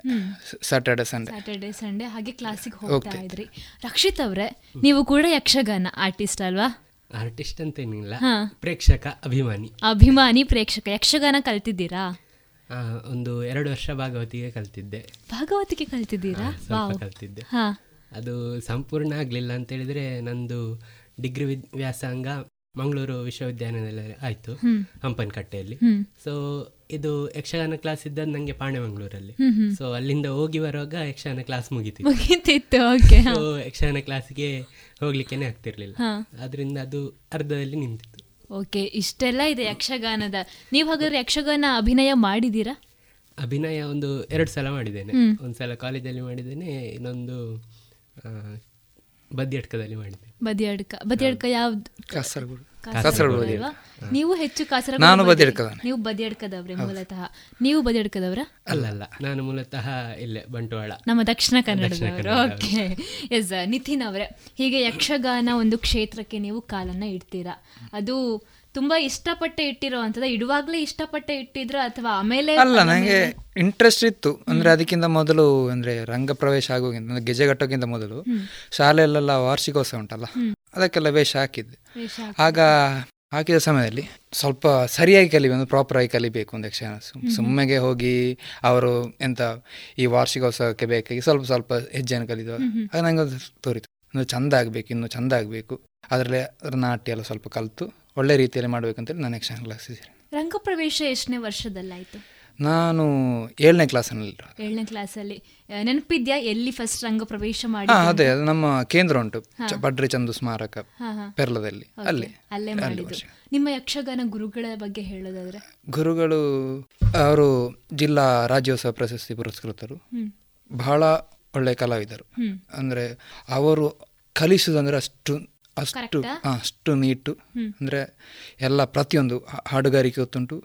ಚೆಂಡೆ ಮದ್ದಳೆ ಎಲ್ಲ. ಈಗ ಕೆಲವರಂದ್ರೆ ಯಕ್ಷಗಾನ ಬರೀ ನಾಟ್ಯ ಕಲಿತು ಇವರಾಗಲ್ಲ. ಎಲ್ಲ ಎಲ್ಲದರಲ್ಲಿ ಗೊತ್ತಿರುವವರು. ಅಲ್ಲಿ ಮತ್ತೆ ನಮ್ಮ ಯಕ್ಷಗಾನ ಕೇಂದ್ರದಲ್ಲಿ ಬರೀ ನಾಟ್ಯ ಕಲಿಸೋದು ಮಾತ್ರ ಅಲ್ಲ. ಭಾಗವತಿ ಕಲಿಸ್ತಾರೆ ಚೆಂಡೆ ಮದ್ದಳೆ ಕಲಿಸ್ತಾರೆ. ನಾನು ಹೋಗ್ಬೇಕು ಅಂತ ಇದ್ದೆ ಚೆಂಡೆ ಮದ್ದಳೆ. ಬಟ್ ಡಿಗ್ರಿ ಆದಾಗ ಮತ್ತೆ ಹೋಗ್ಲಿಕ್ಕೆ ಆಗ್ತಿರ್ಲಿಲ್ಲ. ಈಗ ಮತ್ತೆ ಟಾಪರ್ಸ್ ಅಲ್ವಾ? ಟಾಪರ್ಸ್ ಸೈನ್ಸ್ ಸ್ಟೂಡೆಂಟ್ಸ್ ಅಂದ್ರೆ ತುಂಬಾ ಟಾಪರ್ ಆಗಿರ್ತಾರೆ ಅಂತ ಹೌದಾ? ಏ ಇಲ್ಲಪ್ಪ. ಹೇಳ್ತಾರೆ ಬ್ಯಾಂಕ್ ಟಫ್ ಅಂತ ಸೈನ್ಸ್ ಬಟ್ ಅಷ್ಟು ಟಫ್ ಅಲ್ಲ. ಹೇಗೆ ಯಕ್ಷಗಾನವನ್ನ ಒಂದು ಕಂಟಿನ್ಯೂ ಮಾಡಿಕೊಂಡು ಒಂದಷ್ಟು ಕಾರ್ಯಕ್ರಮಗಳಿಗೆ ಹೋಗ್ತಾ? ಈ ಸೈನ್ಸ್ ಫೀಲ್ಡ್ ಅಲ್ಲೇ ಮತ್ತೆ ಮುಂದುವರಿತಾ ಇದ್ರಲ್ಲ ಹೇಗೆ ಸಾಧ್ಯ ಅಂತ? ಓದೋದು ಎಷ್ಟು ಹೊತ್ತಿಗೆ ನೀವು? ಅದು ಇಂಟ್ರೆಸ್ಟ್ ಅದು ಇಂಟ್ರೆಸ್ಟ್ ಇದ್ರೆ ಯಾರಿಗೂ ಇಂಥ ಟಫ್ ಇದ್ರೆ ಹೋಗ್ಬೋದು. ಆಗುತ್ತೆ ಅಲ್ವಾ? ನೀವೇ ಅದಕ್ಕೆ ಪ್ರತ್ಯಕ್ಷ ಸಾಕ್ಷಿ. ಹಾ. ಓಕೆ ರಕ್ಷಿತ್ ಅವರೇ ನೀವು ಬರೀ ಯಕ್ಷಗಾನ ಪ್ರೇಮಿ ಮಾತ್ರ ಅಲ್ಲ ಎನ್ ಸಿ ಸಿ ಕೆಡೆಟ್ ಕೂಡ ಹೌದು. ಈ ಎನ್ ಸಿ ಸಿಗೆ ಯಾವಾಗ ಸೇರ್ಕೊಂಡ್ರಿ? ನಾನು ಹೈಸ್ಕೂಲಲ್ಲಿರುವಾಗಲೇ ಎನ್ ಸಿ ಸಿ ಇತ್ತು. ಹೈಸ್ಕೂಲ್ ನನ್ನ ಮನೆ ಹತ್ತಿರನೇ ಇತ್ತು ಶಾರದಾ ಹೈಸ್ಕೂಲ್ ಪಾಣೆಮಂಗ್ಳೂರು ಅಂತೇಳಿ. ಅಲ್ಲಿ ಎನ್ ಸಿ ಸಿ ನೇವಿ ಇತ್ತು. ಆ, ಆ ವಿಭಾಗದಲ್ಲಿ ಎಂಟು ಒಂಬತ್ತನೇ ತರಗತಿಯಲ್ಲಿ ಎನ್ ಸಿ ಸಿಗೆ ಸೇರಿದ್ದೆ. ಹ್ಮ್. ಆಗ ಒಂದು ಆ ಒಂದು ಇಂಟ್ರೆಸ್ಟ್ ಹುಚ್ಚು ಅಂತ ಹೇಳ್ತಾರೆ. ಆಗ ಶುರುವಾದದ್ದು ಮತ್ತೆ ಪಿ ಯು ಸಿಗೆ ಸೇರುವಾಗ ಎನ್ ಸಿ ಸಿ ಉಂಟಾ ಅಂತೇಳಿ ಕಾಲೇಜಿಗೆ ಹೋಗಿ ಕೇಳಿದ್ದೆ. ಅಲ್ಲಿ ಕಾಲೇಜಲ್ಲಿ ಎನ್ ಸಿ ಸಿ ಇಲ್ಲ ಅಂತ ಹೇಳಿದ್ರು. ಸೊ ನಾನು ಅಲ್ಲಿ ಅಪ್ಲಿಕೇಶನ್ ತಕೊಂಡು ರಿಟರ್ನ್ ಕೊಟ್ಟು ಹಾಗೆ ವಾಪಸ್ ಬಂದೆ ಎನ್ ಸಿ ಸಿ ಇಲ್ಲ ಸೊ ನಾನು ಈ ಕಾಲೇಜಿಗೆ ಬರೋದಿಲ್ಲ ಅಂತ. ಮತ್ತೆ ಕ್ರಮೇಣ ವಿಷಯ ತಿಳಿತು ಅದು ಡಿಗ್ರಿಯಲ್ಲಿ ಸಹ ಉಂಟು ಡಿಗ್ರಿಯಲ್ಲಿ ಸೇರ್ಬೋದು ಅಂತ ಹಾಗೆ ನಮ್ಮದೇ ಈ ವಿದ್ಯಾಸಂಸ್ಥೆ ವಿವೇಕಾನಂದ ಸಂಸ್ಥೆ ಅಂಗಸಂಸ್ಥೆಯಾದ ಕಲ್ಲಡ್ಕ ಶ್ರೀರಾಮದಲ್ಲಿ ಪಿ ಯು ಸಿ ಮಾಡಿದೆ. ನಂತರ ಮಂಗಳೂರು ಯೂನಿವರ್ಸಿಟಿ ಹಂಪನಕಟ್ಟೆಯಲ್ಲಿ ಡಿಗ್ರಿಯಲ್ಲಿ ಎನ್ ಸಿ ಸಿಗೆ ಸೇರಿದೆ. ಹಾಗೆ ಮೂರು ವರ್ಷದಲ್ಲಿ ಎನ್ ಸಿ ಸಿ ಇತ್ತು. ಎನ್ ಸಿ ಸಿಯಲ್ಲಿ ಮೂರು ಸರ್ಟಿಫಿಕೇಟ್ ಎಕ್ಸಾಮ್ಸ್ ಉಂಟು. ಎ ಸರ್ಟಿಫಿಕೇಟ್ ಬಿ ಮತ್ತು ಸಿ ಸರ್ಟಿಫಿಕೇಟ್ ಅಂತ. ಹಾಗೆ ಎ ಸರ್ಟಿಫಿಕೇಟ್ ಹೈಸ್ಕೂಲಲ್ಲಿರುವಾಗ ಆಗಿತ್ತು ಮತ್ತು ಬಿ ಮತ್ತು ಸಿಗೋಸ್ಕರ ನಾನು ಡಿಗ್ರಿಯಲ್ಲಿ ಮಾಡಿದೆ. ಡಿಗ್ರಿಯಲ್ಲಿ ಮಾಡಾಗ ಒಂದು ಎರಡು ಕ್ಯಾಂಪ್ ಮಾಡಿದೆ ನ್ಯಾಷನಲ್ ಲೆವೆಲ್ ಕ್ಯಾಂಪ್. ಅದು ನನಗೆ ತುಂಬ ಇಂಟ್ರೆಸ್ಟ್ ಆಗಿತ್ತು. ಹಾಗೆ ಎನ್ ಸಿ ಸಿ ಅಂತೇಳಿದರೆ ನಾನು ಸಾಯಂಕಾಲ ಏಳು ಗಂಟೆ ಆದರೂ ನಿಲ್ತಿದ್ದೆ ಮನೆಯಿಂದ ಹೇಗೆ ಬಂದು ಹೋಗ್ಲಿಕ್ಕೆ ಬಸ್ಸಿನ ವ್ಯವಸ್ಥೆ ಎಲ್ಲ ಉಂಟು ಹಾಗೆ ಒಂದು ಎರಡು ಸಾವಿರದ ಹದಿನೇಳು ನಾನು ಡಿಗ್ರಿ ಸೆಕೆಂಡ್ ಇಯರಲ್ಲಿರುವಾಗ ಹ್ಮ್. ಆಲ್ ಇಂಡಿಯಾ ನೌಸೈನಿಕ್ ಕ್ಯಾಂಪ್ ಅಂತೇಳಿ ಒಂದು ಕಾರವಾರದಲ್ಲಿ ಆಗಿತ್ತು ಅದು. Forty days camp. ನಲವತ್ತು ದಿನದ್ದು. ಆ ಕ್ಯಾಂಪಿಗೆ ಅಟೆಂಡ್ ಆಗಿದೆ ಆಮೇಲೆ ಎಲ್ರಿಗೆ ಗೊತ್ತಿರುವ ಹಾಗೆ R D C Republic Day camp. ಡೆಲ್ಲಿಯಲ್ಲಿ. ನಡೀತದೆ. ಸೊ ಅದಕ್ಕೆ ಎರಡು ಸಾವಿರದ ಹತ್ತೊಂಬತ್ತರಲ್ಲಿ ಅಟೆಂಡ್ ಪ್ರಧಾನಿಗಳು ಸಿಕ್ಕಿದ್ರ? ಪ್ರಧಾನಿಗಳು ಸಿಕ್ಕಿದ್ರು. ಮತ್ತೆ ಆಗ ಪ್ರೆಸಿಡೆಂಟ್ ನಮ್ಮ ರಾಷ್ಟ್ರಪತಿ ಅವರ ಮನೆಗೆ ವಿಸಿಟ್ ಮಾಡ್ಲಿಕ್ಕಿತ್ತು. ಸೂಪರ್. ಮತ್ತೆ ಪ್ರಧಾನಿಗಳ ಎದುರಲ್ಲಿ ಜನವರಿ ಇಪ್ಪತ್ತೆಂಟರಂದು ಪ್ರತಿ ಸಲ ಆಗ ಪ್ರೈಮ್ ಮಿನಿಸ್ಟರ್ ರ್ಯಾಲಿ ಅಂತ ಆಗ್ತದೆ. ಅದರಲ್ಲಿ ಭಾಗವಹಿಸಿದ್ದೆ. ಮತ್ತೆ ನೇವಲ್ ಚೀಫ್. ನೌಕಾದಳದ ಪ್ರಮುಖ ಮುಖ್ಯಸ್ಥರು. ಅವರ ಮನೆಗೆ ವಿಸಿಟ್ ಮಾಡಿದೆ. ಅದೊಂದೆರಡು ಮೂರು ಮೈನ್ ಅಂತೂ ಕ್ಯಾಂಪ್ ಜೊತೆಗೆ ಒಳ್ಳೆ ಪ್ರವಾಸ ಕೂಡ ಆಗಿತ್ತಲ್ವಾ? ಕ್ಯಾಂಪ್ ಅಂತ ಹೇಳಿದ್ರೆ ಹತ್ತತ್ತು ದಿವಸ ಕ್ಯಾಂಪ್ ಅದರಲ್ಲಿ ಸ್ಟೇಜ್ ತುಂಬಾ ಸ್ಟೇಜ್ ಇರ್ತದೆ. ಕಾರವಾರದಲ್ಲಿ ನಲವತ್ತು ದಿನದ್ದು ಕ್ಯಾಂಪ್ ಇತ್ತು. ಮತ್ತೆ ಆರ್ ಡಿ ಸಿಯಲ್ಲಿ ಒಟ್ಟಿಗೆ ಅದು ನೂರು ದಿನದ ಕ್ಯಾಂಪ್. ನಂದು ಈವೆಂಟ್ ಇದ್ದದ್ದು ಶಿಪ್ ಮಾಡ್ಲಿಂಗ್ ಅಂತ. Okay. ಸೊ ಅದರಲ್ಲಿ ನಂಗೆ ಎಪ್ಪತ್ತು ದಿನದ ಕ್ಯಾಂಪ್ ಇತ್ತು. ಸೊ ಕಂಪ್ಲೀಟ್ ಆ ಕಡೆನೇ ಇದ್ರಿ. ಇವಾಗ ನಿತಿನ್ ಅವ್ರಿಗೆ ಕೇಳಿದಂತಹ ಪ್ರಶ್ನೆ ನಿಮಗೂ ಕೇಳಬೇಕಾಗುತ್ತೆ. ನೀವು ಕೂಡ ಸೈನ್ಸ್ ಸ್ಟೂಡೆಂಟ್ ಅಲ್ವಾ. ಅದು ಹೇಗೆ ಮ್ಯಾನೇಜ್ ಆಗುತ್ತೆ ಅಂತ. ಹಾಗಂತ ಹೇಳಿದ್ರೆ ಎನ್ ಸಿ ಸಿ ಅಂತ ಹೇಳಿದ್ರೆ ಈ ಆರ್ ಡಿ ಸಿಗೆ ಹೋಗೋರು ಆಲ್ಮೋಸ್ಟ್ ಹೆಚ್ಚಾಗಿ ಸಬ್ಜೆಕ್ಟ್ ಸೈಡಲ್ಲಿ ಇರ್ತಾರೆ. ಎನ್ ಸಿ ಸಿ ಆಚೆ ಹೋಗ್ತಾರೆ. ನಾನು ಸಹ ಹಾಗೆ ಮಾಡಿದ್ದೆ. ಮತ್ತೆ ಕ್ರಮೇಣ ಎಕ್ಸಾಮ್ ಬರುವಾಗ ಓದೋದು ಪಾಸ್ ಮಾಡೋದು. ಅಷ್ಟೇ ಆಗಿದೆ ಪಾಸ್ ಆಗುತ್ತೆ. ಆಗುತ್ತೆ. ಮತ್ತೆ ನಾ ಆರ್ ಡಿ ಸಿಗೆ ಹೋಗೋ ಮಾತ್ರ ಒಂದು ಸೆಮ್ ಅಟೆಂಡ್ ಮಾಡ್ಲಿಕ್ಕೆ ಆಗಿರ್ಲಿಲ್ಲ ಸೊ ಅದನ್ನ ಮತ್ತೆ ಒಂದು ವರ್ಷ ಮನೇಲಿ ಕೂತಿದ್ದೆ. ಅದು ಈಗ. ಕೊರೋನಾದಿಂದ ನಂತರ ಸ್ವಲ್ಪ ವಿಷಯ ಎಲ್ಲ ಈಗದವರಿಗೆ ಎಕ್ಸಾಮ್ಸ್ ಎಲ್ಲ ಸಿಗ್ತಾ ಇತ್ತು ಹ್ಮ್. ನನಗೆ ಎಕ್ಸಾಮ್ ಸಿಗ್ಲಿಲ್ಲ ಒಂದು ವರ್ಷ ಇದಾಗಿತ್ತು. ಹಾಗೆ ಹಾಗೆಲ್ಲ ಒಂದು ಪ್ರೌಡ್ ಮೂಮೆಂಟ್ ಪ್ರೌಡ್ ಮೂಮೆಂಟ್ ನಮಗೂ ಕೂಡ ಕೇಳೋವಾಗ ಫುಲ್ ರೋಮಾಂಚನ ಆಗ್ತಿದೆ. ವಾವ್ ಇಷ್ಟು ದಿನ ಹೋಗಿ ಹೊರಗೆ ಇದ್ರು ಇಷ್ಟು ಚೆನ್ನಾಗಿ ಅಚೀವ್ ಮಾಡಿದಾರಂತ ಆ್ಯಂಡ್ ನಿತಿನ್ ಅವರೇ ನಿಮ್ಮ ಈ ಒಂದು ಕ್ಷೇತ್ರಕ್ಕೆ ನಿಮ್ಮ ಮನೆಯಲ್ಲಿ ಸಪೋರ್ಟ್ ಹೇಗಿದೆ? ಸಪೋರ್ಟ್ ಅಂದರೆ ಮನೇಲಿ ಈ ಎಸ್ ಎಲ್ ಸಿ ಎಲ್ ಟೈಮಲ್ಲಿ. ಎಕ್ಸಾಮ್ ಟೈಮಿಗೆ ಯಕ್ಷಗಾನ ನೋಡ್ತಿದ್ದೆ ಹಾ, ಹಾ, ಹಾ. ಆಗ ಮನೆಯಲ್ಲಿ ಸ್ವಲ್ಪ ಕಿರಿಕಿರಿ ಮಾಡ್ತಾ ಇದ್ರು. ಈ ಸಮಯ ಈ ಸಮಯಲ್ಲಾದರೂ ಬಿಡಬಾರ್ದ ಅಂತ. ಬಟ್ ನನಗೆ ಆ ಒಂದು ಇಂಟ್ರೆಸ್ಟ್ ಇರಲಿ ನಾನು ಹೋಗ್ತಿದ್ದೆ. ನಾನು ಹೇಳ್ತಿದ್ದೆ ಹೇಗ ನಾನು ಪಾಸ್ ಆಗ್ತೇನೆ ನೀವು ಅದಕ್ಕೆ ತಲೆ ಬಿಸಿ ಮಾಡಬೇಡಿ ಹಾಗೆ. ಈಗ ನಾನಷ್ಟು ಅಷ್ಟು ಅಂದರೆ ಯಕ್ಷಗಾನಕ್ಕೆ ಹೋಗ್ತಿಲ್ಲ ಈಗ ಅಂದರೆ ಕಡಿಮೆ ಆಗಿ ಸ್ವಲ್ಪ ಸ್ಟೇಜ್ ಪ್ರೋಗ್ರಾಮ್ಗೆ ಕೆಲವೊಮ್ಮೆ ಒಂದು ವರ್ಷದಲ್ಲಿ ಎರಡು ಮೂರು ಸಲ ಅಂದರೆ ಹವ್ಯಾಸ ಅಷ್ಟೇ ಅಪರೂಪಕ್ಕೆ. ಮರಿಬಾರ್ದು. ಅದೇ ನನಗೆ ಬಿಡಬೇಕು ಅಂತ ಏನಿಲ್ಲ ಅಂದ್ರೆ ಅಷ್ಟು ನನಗೆ ಇಷ್ಟಪಟ್ಟು ನಾನು ಸೇರಿದ್ದು ಹಾಗೆ ಬಿಡ್ಲಿಕ್ಕೆ ಬಿಡುವುದಿಲ್ಲ ಬಿಡುದಿಲ್ಲ. ನಿತಿನ್ ಅವರೇ ನೆನಪಿದ್ಯಾ? ತುಂಬಾ ಇಷ್ಟಪಟ್ಟು ಹಾಕಿದಂತಹ ಯಾವ್ದಾದ್ರು ಒಂದು ವೇಷ? ನೆನಪಿದೆ ಹೇಳ್ತೀರಾ? ನಾನು ಕುಶಲವ ಕಾಳಗದಲ್ಲಿ ರಾಮನ ಪಾತ್ರ. ನಾನು ಅಷ್ಟು ಎಸ್ ಎಲ್ ಸಿ ಕಳೆದ ಮೇಲೆ. ಎರಡು ಮೂರು ಸಲ ಮಾಡಿದಾಗ ಅಷ್ಟು ಅಂದರೆ ಪರ್ಫೆಕ್ಟ್ ಇರಲಿಲ್ಲ ಆ ಪಾತ್ರ. ಆಗ ನನಗೆ ಆಯಿತು. ಗುರುಗಳು ಹೇಳಿದರು ಅಷ್ಟು ಅಂದರೆ ನನ್ನಲ್ಲಿ ಮತ್ತೊಬ್ಬರು ಹೇಳಿದರು. ಗುರುಗಳೇ ಇಲ್ಲ ಡೈರೆಕ್ಟ್ ಅವರು ಹೇಳಿಲ್ಲ. ಅವನದು ಅಷ್ಟು ಒಳ್ಳೆ ಆಗಲಿಲ್ಲ. ಆಗ ನನಗೆ ಅದೇನಾಯಿತು ಮನಸ್ಸಿನಲ್ಲಿ ಒಂದು ಕೊರಗಿರ್ತದಲ್ಲ. ಹಾಗೆ ಒಂದು ಇನ್ನೊಮ್ಮೆ ಮೂರನೇ ಸಲ ಮಾಡುವಾಗ ಬಹಳ ಚೆಂದಾಗಿ ನನಗೂ ಒಂದು ಸ್ಯಾಟಿಸ್ಫ್ಯಾಕ್ಷನ್ ಇತ್ತಲ್ಲ ಅಷ್ಟು ಚೆಂದಾಗಿ ಮಾಡಿದ್ದೇನೆ. ನನಗೂ ನನ್ನ ಮನಸ್ಸಿನ ನಾನು ಚಂದ ಮಾಡಿದ್ದೇನೆ. ಗುರುಗಳು ಹೇಳಿದ್ರು ಒಳ್ಳೆ ಆಗಿದೆ ಅಂದರೆ ಅದು ನನ್ನೊಂದು ಮರಿಲಿಕ್ಕಾಗದ ಸಂಗ ಅದು ಸಹ ನಾನು ಹತ್ತನೇ ಕ್ಲಾಸ್ ಕಳೆದ ಟೈಮಲ್ಲಿ. ಆ ಟೈಮಲ್ಲಿ ಮಾಡಿರುವಂತಹ. ಪಾತ್ರ. ಯಾವ್ದಾದ್ರು ಒಂದು ಡೈಲಾಗ್ ಹೇಳ್ತೀರಾ? ಅಂದ್ರೆ ಹೇಳ್ತೀರಾ ಸಂಭಾಷಣೆಗಳನ್ನ? ಸಂಭಾಷಣೆ. ನೆನಪಿರುವಂತದ್ದು ಪಟ್ಟ ಅಂತ ಬರೋದಿಲ್ಲ. ಪಟ್ಟ ಅಂತ ಕೇಳಿದ್ರೆ ಸ್ವಲ್ಪ ಮರೀತದೆ ಅಲ್ವಾ. ನೀವು ಯೋಚನೆ ಮಾಡ್ತಾ ಇರಿ ಸಂಭಾಷಣೆ. ನಾವು ನಮಗೆ ರಕ್ಷಿತ್ ಅವರು ಇದ್ದಾರೆ ಇಲ್ಲಿ ಪಕ್ಕದಲ್ಲಿ ಸೊ ಅವ್ರ ಹತ್ರನೂ ಮಾತಾಡೋಣ. ರಕ್ಷಿತ್ ಅವರೇ ಇಷ್ಟೆಲ್ಲ ಆಗುತ್ತೆ. ಭಾಗವತಿಕೆ ಕೂಡ ಕಲ್ತಿದ್ದೇನೆ ಅಂತ ನೀವು ಹೇಳಿದ್ರಿ. ನಮಗೋಸ್ಕರ ಒಂದು ಲೈನ್ ಭಾಗವತಿಗೆ. ಭಾಗವತಿಗೆ ಅಂತ ಹೇಳಿದ್ರೆ ನನ್ನ ಟಚ್ ಇಲ್ಲ ಭಾಗವತಿಗೆ ಈಗ. ಈ ಯೂಟ್ಯೂಬಲ್ಲಿ ಕೇಳ್ತಾ ಇರ್ತೇನೆ ಅಷ್ಟೇ ಈಗ. ಅಭ್ಯಾಸ ಅಂತ ಹೇಳಿದ್ರೆ ಸಂಪೂರ್ಣ ಆಗದೆ ಪ್ರದರ್ಶನ ಕೊಡಬಾರ್ದು ಅಂತ ಹೇಳ್ತಾರೆ ಬಿಡಿ ನೀವು ಪ್ರತಿ ಮಾತಲ್ಲೂ ಒಂದೊಂದು ದೊಡ್ಡ ದೊಡ್ಡ ವಾಕ್ಯಗಳನ್ನು ಹೇಳಿ. ಸರಿ ಪ್ರಜ್ಞಾ ನೀನು ಸುಮ್ಮನಿರು ನಾನೇ ಹೇಳ್ತೀನಿ ಅನ್ನೋ ಆಗಿದೆ ಎಸ್ ನೆನಪಾಯ್ತಾ ನಿತಿನ್ ಅವರಿಗೆ? ಇಲ್ಲ ನೀವು ಹಾಗೆ ಅಷ್ಟು ನೆನಪಾಗ್ತಿಲ್ಲ. ಇನ್ನೊಂದ್ಸಲ ನಾವು ಪ್ರಯತ್ನಿಸುವ ನಿಮ್ಮ ಸಂಭಾಷಣೆಯನ್ನ ಕೇಳಲಿಕ್ಕೆ. ಸೊ ನೀವು ಹೇಳಿದ್ರಿ ಅದು ಒಂದು ಅದಕ್ಕೆ ಒಂದು ಸೇ ನಾವು ಎಂತ ಹೇಳ್ಬೇಕು? ಮೀಸಲಿಡ್ಬೇಕಾ ಅಂದ್ರೆ ನೆನ್ಪ್ ಮಾಡ್ಕೊಂಡು ಅಭ್ಯಾಸ ಮಾಡ್ಕೊಂಡು ಒಂದು ನಾವು ಒಂದು ಆ ಮೂಡಲ್ಲಿ. ತರಗತಿಗಳ ತರಗತಿ ಹೌದು. ಓಕೆ. ಇವಾಗ ಇಷ್ಟೆಲ್ಲ ಜರ್ನಿ ಸಾಕ್ತಾ ಬರುತ್ತೆ ಇದರ ಮಧ್ಯೆ ಎಜುಕೇಶನ್ ಕೂಡ ನಡೆಸ್ತಾ ಇದ್ದೀರಾ? ನಿತಿನ್ ಅವರಿಗೆ ಮುಂದೆ ಏನಾಗಬೇಕು ಅನ್ನೋಂಥ ಒಂದು ಕನಸಿದೆ? ನನಗೆ ಒಂದು ಯಾವ ಕೆಲಸ ಸಿಕ್ಕಿರೋ ಸಹ ತೊಂದರೆ ಇಲ್ಲ. ಅಂದರೆ ಸಂಬಳ ಇಷ್ಟು ಬೇಕು ಅಷ್ಟು ಬೇಕು. ನಿಯತ್ತಿಂದ ಮಾಡೋ ಒಂದು ಕೆಲಸ ಒಂದು ಮರ್ಯಾದೆ ಇರೋ ಕೆಲಸ. ಯಾವಾಗ್ಲೂ ಅದೇ ಮೇನ್ ಆಗಿ ಬೇಕಾಗಿರುವಂಥದ್ದು. ಬೇಕಾಗಿರುವಂತದ್ದು ರಕ್ಷಿತ್ ಅವರಿಗೆ? ಹೀಗೇನೆ ಅಂತೇಳಿ ಗೋಲ್ ಏನಿಲ್ಲ. ಅನಿಸ್ತದೆ ಒಂದು ಸಲ. ಇಂಥದಕ್ಕೆ ಸೇರ್ಬೇಕು ಹೀಗೆ ಮಾಡಬೇಕು ಅಂತ. ಕೆಲವು ಕಡೆ ಎಡವುಗಳು ಬರ್ತದೆ. ಅಂತ ಮಾಡಲಿಕ್ಕೆ ಆಗುದಿಲ್ಲ. ಹೌದು. ಅದೇ ರೀತಿ ಸುಮಾರು ಆಲೋಚನೆ ಉಂಟು. ನೋಡ್ಬೇಕು ಹೇಗೆ ಆಗ್ತದೆ ಅಂತ. ಓಕೆ. ನಿತಿನ್ ಅವರ ಏನಾದ್ರು ಅವಾರ್ಡ್ಗಳು ಸಿಕ್ಕಿರುವಂತಹ ನೆನಪಾಗ್ತಾ ಇದೆಯಾ? ಹಾ ನಾನು ಡಿಗ್ರಿ ಫಸ್ಟ್ ಇಯರ್ಲಿರುವಾಗ. ಫೈನ್ ಆರ್ಟ್ಸಿಗೆ ನಮ್ಮ ಟೀಮಿಗೆ ಫಸ್ಟ್ ಪ್ರೈಸ್ ಸಿಕ್ಕಿತು. ಮತ್ತೆ ಸೆಕೆಂಡ್ ಇಯರ್ ಸಿಗಲಿಲ್ಲ. ಥರ್ಡ್ ಇಯರ್ಲಿ ನನ್ನ ಲೀಡರ್ಶಿಪ್ ಅಲ್ಲಿ ಸೆಕೆಂಡ್ ಪ್ರೈಸ್ ಸಿಕ್ಕಿತು. ಹಾಗೆ ನಿತಿನ್ ಅವರು ಯಕ್ಷಗಾನ ಕ್ಷೇತ್ರ ಮಾತ್ರ ಅಲ್ಲ ರಕ್ಷಿತ್ ಅವರು ಸ್ಪೋರ್ಟ್ಸ್ ಅಲ್ಲಿ ಕೂಡ ಇರುವಂತವ್ರಲ್ಲ. ನೀವು ಹೇಳಿ ನಿತಿನ್ ಅವರ ಸ್ಪೋರ್ಟ್ಸ್ ಬಗ್ಗೆ. ನಾನು ಪಿ ಜಿಯಲ್ಲಿ ನೋಡಿರುವಂಥದ್ದು ಸ್ಪೋರ್ಟ್ಸ್ ನಮ್ಮದು ಫಸ್ಟ್ ಇಯರ್ ಅಲ್ಲಿ ಹೇಗೂ ಇರಲಿಲ್ಲ ಕೊರೋನಾ ಅಂತ ಹೇಳಿ ಈಗ. Second year. ಒಂದು ಇವೆಂಟ್ ಬಂದಿತ್ತು. ಅದರಲ್ಲಿ ಎಲ್ಲದರಲ್ಲಿ? ಪಾರ್ಟಿಸಿಪೇಟ್ ಮಾಡಿದ್ದ ಅಷ್ಟು ಉತ್ಸಾಹ. ಎಲ್ಲರನ್ನು ಸೇರಿಸುವಂತದ್ದು. ಮುಂದಾಳತ್ತು ತಕೊಂಡು ಒಳ್ಳೆ ನಾಯಕತ್ವ ಗುಣ ಇದೆ ನಿತಿನ್ ಹತ್ರ ನಿತಿನ್ ಅವರ ಯಾವೆಲ್ಲ ಸ್ಪೋರ್ಟ್ಸ್ ಆಡ್ತೀರಾ ಅದೇ ಆಡ್ತೇನೆ ಯಾವ್ದ್ರಲ್ಲಿ ಅಂದ್ರೆ ಹೇಳುವಷ್ಟು ಮಟ್ಟಿಗೆ ಅದರಲ್ಲಿ ಬರಲಿಲ್ಲ ಕ್ರಿಕೆಟ್ ಆಡ್ತೇನೆ. ಮತ್ತು athletes hundred meters two hundred meters ಮತ್ತು ಹೈ ಜಂಪ್ ಲಾಂಗ್ ಜಂಪ್. ಹಾಗೆ ಕ್ರಿಕೆಟ್ ನನಗೆ ತುಂಬ ಇಷ್ಟ. ನಾನು ನನ್ನ ನನಗೆ ಬಹಳ ಇಷ್ಟದ ಆಟಗಾರ ಅಂದರೆ ಎಂ ಎಸ್ ಧೋನಿ. ಓಕೆ. ನೀವು ಕಾರವಾರ ಅಂತ ಹೇಳಿದ್ರಲ್ವಾ. ನಿಮಗೆ ಕಾರವಾರದ ಹೆಸರು ಹೇಳುವಾಗ ಇವಾಗ ರೀಸೆಂಟ್ ಆಗಿ ಏನಾದರೂ ನೆನಪಾಗ್ತಾ ಇದೆಯಾ? ಸಿಚುವೇಶನ್ಸ್ ಕಾರವಾರ ಅಂತ ಹೇಳುವಾಗ ನನಗೆ ಒಂದು ಬೇಸರದ ಸಂಗತಿ ಅಂತ ಹೇಳಿದ್ರೆ ವಿಕ್ರಮಾದಿತ್ಯ ಅಂತೇಳಿ ನನಗೆ ಮಾಡೆಲ್ ಮಾಡಲಿಕ್ಕಿತ್ತು ಶಿಪ್ ಇದು. ಹಾ. ಸೊ ಅಲ್ಲಿ ಕೊನೆಯ ದಿವಸ ವಿಕ್ರಮಾದಿತ್ಯಕ್ಕೆ ಭೇಟಿ ನೀಡಲಿಕ್ಕಿತ್ತು. Vikramaditya ship. I N S Vikramaditya. So ಅದು ನಂಗೆ ಸಿಗ್ಲಿಲ್ಲ ಅಂತ ಹೇಳಿ ಅದೊಂದು ಈಗ ಸಹ ಕೊರಗುಂಟು ಸೊ ನಿಮಗೆ ಕಾರವಾರದ ಹೆಸರು ಕೇಳುವಾಗ ಆ ಥರ ಅಲ್ವಾ?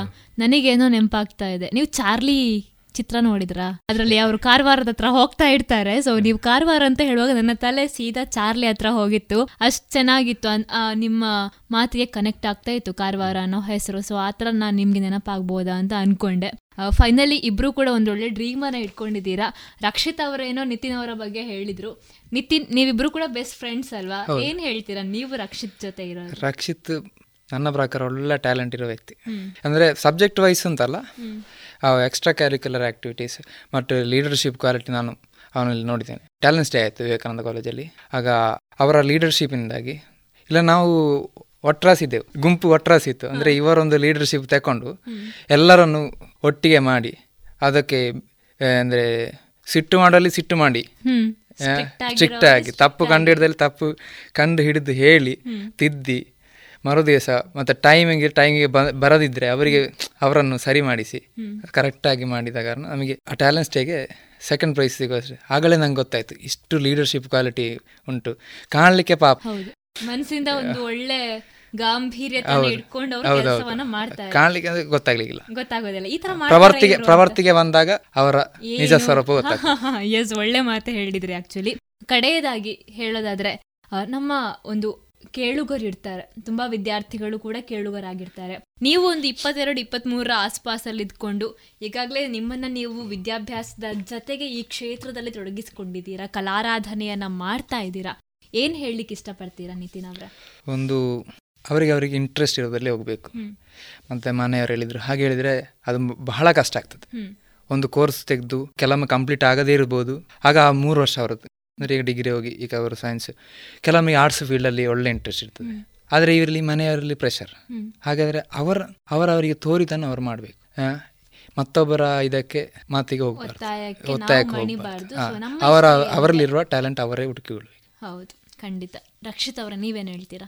ನಮ್ಮಲ್ಲಿ ಬಹಳಷ್ಟು ಜನ ಮಕ್ಕಳಲ್ಲಿ ಕೇಳಿದಾಗ ನಿಮ್ಮದು ಗುರಿ ಎಂತ? ಅಂತ ಕೇಳಿದರೆ ಇಂಜಿನಿಯರ್ ಆಗಬೇಕು ಡಾಕ್ಟರ್ ಆಗಬೇಕು. ನನಗೆ ಸಣ್ಣದಿಂದ ಸಿದ್ಧ ಟೀಚರ್ ಆಗಬೇಕಂತ ಇಂಟ್ರೆಸ್ಟ್ ಇತ್ತು. ಓಕೆ ಸೊ ಅದೇ ಫೀಲ್ಡಲ್ಲಿ ಇದ್ದೇನೆ. ನೋಡ್ಬೇಕು. ಫ್ಯೂಚರಲ್ಲಿ ಸಂಸ್ಕೃತ ತಗೊಳ್ಬೇಕಂತ ಇಷ್ಟ ಉಂಟು. ಅದರಲ್ಲಿ ಎಂ ಎ ಸಂಸ್ಕೃತ ಪಂಡಿತರಲ್ವಾ ಒಂಚೂರು? ನಾನಂದರೆ ಹೈಸ್ಕೂಲಿಂದ ಡಿಗ್ರಿ ತನಕ ಸಂಸ್ಕೃತದಲ್ಲಿದ್ದೆ. ಇದ್ದೆ ಅಷ್ಟೇ. ಮತ್ತೆ ಅದರಲ್ಲಿ ಸ್ವಲ್ಪ ಒಲವು ಜಾಸ್ತಿ. ಓಕೆ ಅದರಲ್ಲಿರುವಂಥ ನಮ್ಮಲ್ಲಿ ಈಗ ನಾವು ಎಂತ ಕಲಿತಿದ್ದೇವೆ ಅದರಷ್ಟು ಬಹಳಷ್ಟು ವಿಚಾರ ನಮ್ಮ ಭಾರತದಲ್ಲಿ ಮೊದಲೇ ಎಲ್ಲ ವಿಷಯಗಳುಂಟು. ಆ ವಿಷಯದ ಬಗ್ಗೆ ಸ್ವಲ್ಪ ಅಧ್ಯಯನ ಮಾಡುವ ಅಂತ ಆಸಕ್ತಿ ಉಂಟು. ಸೊ ಸಂಸ್ಕೃತದಲ್ಲಿ ಎಂ ಎ ಮಾಡಿ ಏನಾದರೂ. ಮಾಡುವ ಅಂತ ಇದ್ದೇನೆ ಮುಂದೆ ಮತ್ತೆ ಮತ್ತು ಒಂದು ಕಿವಿ ಮಾತು ಹೇಳೋದಂತಾದರೆ ನೋಡಿ ನಿಮಗಿಷ್ಟ ಬಂದದ್ದನ್ನು ಮಾಡಿ ಅಂತ ಹೇಳಿದರೆ ಒಂದು ಸರಿಯಾದ ಮಾರ್ಗದಲ್ಲಿ ಹೋಗಬೇಕು ಪ್ರತಿಯೊಬ್ಬರು ಇಂಜಿನಿಯರಿಂಗ್ ಡಾಕ್ಟ್ರ್ ಉಂಟು. ನಮ್ಮ ದೇಶ ಸೇವೆಗೆ ಹೋಗುವವರು ಬಹಳಷ್ಟು ಜನ ಕಡಿಮೆ. ನಮ್ಮ ದಕ್ಷಿಣ ಕನ್ನಡ ಆಗಲಿ ಅಥವಾ ನಮ್ಮ ಕರ್ನಾಟಕದಿಂದ ಕೊಡಗು ಅಂತ ಹೇಳಿದ್ರೆ ದೇಶ ಸೇವೆಗೆ ಮುಗಿಲಾದ ಪ್ರದೇಶ ಅಂತ ಹೇಳ್ಬೋದು. ಬಾಕಿಯವರು ಯಾಕೆ ಆಗ್ತಿಲ್ಲ? ಅದರ ಬಗ್ಗೆ ಸ್ವಲ್ಪ ಮಾಹಿತಿ ಸಿಗಬೇಕು ಅಂತ ಅನಿಸ್ತದೆ ಈಗ. ಈಗ ಬಹಳಷ್ಟು ಜನ ಅದರ ಬಗ್ಗೆ ಅರಿವು ಉಂಟು ಈಗ ಎಲ್ಲರಿಗೂ ಈಗ ಕೊರೋನಾದಿಂದಾಗಿ ಎಲ್ಲ ಆನ್ಲೈನ್ ಶಿಕ್ಷಣ ಅದರಿಂದ ಸಾಧಾರಣ ಎಲ್ಲರೂ ಅದರ ಬಗ್ಗೆ ಮಾಹಿತಿ ಪಡ್ಕೊಳ್ತಾರೆ. ನನಗೆ ನಾನು ಪಿ ಯು ಸಿಯಲ್ಲಿರುವಾಗ ಆ ಬಗ್ಗೆ ಮಾಹಿತಿ ಇರಲಿಲ್ಲ. ಸೊ ಸ್ವಲ್ಪ ಅಲ್ಲೇ ಸ್ವಲ್ಪ ಎಡವಿದೆ ಅಂತ ಅನಿಸ್ತದೆ.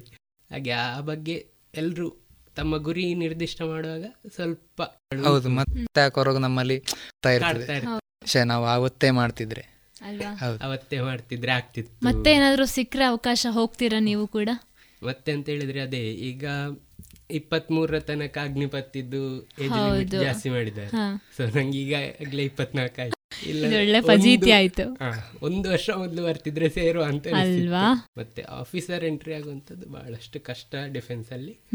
ಸೊ ಒಂದು ಎಲ್ರಿಗೂ ಹೇಳುವಂಥದ್ದು ಇದ್ರೆ ಒಂದು ಡಿಫೆನ್ಸಿಗೆ ನೋಡಿ ನಿಮ್ಮ ದೇಶ ಸೇವೆಯನ್ನು ಮಾಡಿ ಅಂತ ಹೇಳ್ತೇನೆ ಓಕೆ ಮತ್ತೆ ನಮ್ಮ ಕಲೆಗಳು ನಮ್ಮ ವಿಷಯದ ಬಗ್ಗೆ ಅಥವಾ ನಮ್ಮ ಪ್ರಾದೇಶಿಕ ವಿಚಾರಗಳು ಅದರ ಬಗ್ಗೆ ಒಲವು ಜಾಸ್ತಿ ಇರಲಿ ಪಾಶ್ಚಾತ್ಯ ಸಂಸ್ಕೃತಿಗೆ ಒಲವು ಕೊಡೋದು ಬೇಡ.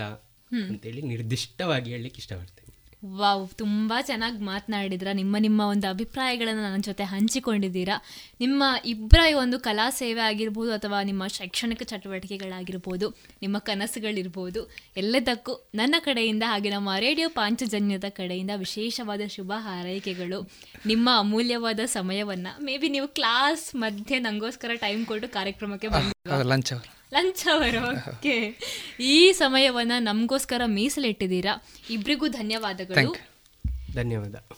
ಕೇಳಿದ್ರಲ್ಲ ಶ್ರೋತೃಗಳೇ ಇಷ್ಟು ನಿಮಿಷಗಳ ಕಾಲ ನಮ್ಮ ಜೊತೆ ನಿತಿನ್ ಕುಮಾರ್ ರೈ ಹಾಗೂ ರಕ್ಷಿತಾ ಆಚಾರ್ಯ ಎನ್ನವರು ಅವರ ಕಲಾ ಆರಾಧನೆ ಕಲಾ ಸೇವೆ ಅಥವಾ ಅವರ ಒಂದು ಅಭಿನಯ ಆಸಕ್ತಿ ಏನಿದೆ ಈ ವಿಚಾರಗಳ ಬಗ್ಗೆ ಹಂಚಿಕೊಂಡ್ರು.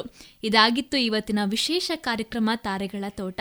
ಮುಂದಿನ ಸಂಚಿಕೆಯಲ್ಲಿ ಇನ್ನೆರಡು ವಿಶೇಷ ಪ್ರತಿಭೆಗಳನ್ನು ಇಟ್ಕೊಂಡು ನಾವು ಭೇಟಿಯಾಗ್ತೀವಿ. ನೀವು ಕೂಡ ಕಾಯ್ತಾ ಇರಿ. ದಿನನಿತ್ಯ ಕೇಳ್ತಾ ಇರಿ. Radio Panchajanya ninety point eight F M ಇದು ಜೀವ ಜೀವದ ಸ್ವರ ಸಂಚಾರ. ಇದುವರೆಗೆ ತಾರೆಗಳ ತೋಟ. ಈ ಕಾರ್ಯಕ್ರಮದಲ್ಲಿ ಯುವ ಪ್ರತಿಭೆಗಳಾದಂತಹ ನಿತಿನ್ ರೈ ಮತ್ತು ರಕ್ಷಿತ್ ಆಚಾರ್ಯ ಅವರೊಂದಿಗೆ ಪ್ರಜ್ಞಾ ಒಡಿಲ್ನಾಳ ಅವರಿಂದ ಚಿಟ್ ಚಾಟ್ ಅನ್ನ ಕೇಳಿದಿರಿ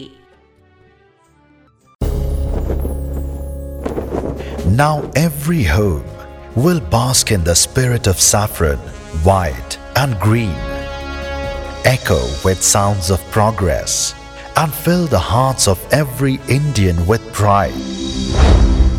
In the 75th year of India's independence, let's resolve to hoist our pride, our honor, and our national flag in our homes. Celebrate Azadi Ka Amrit Mahotsav by unfurling a Tiranga in our home and feel inspired to dream and achieve ever more.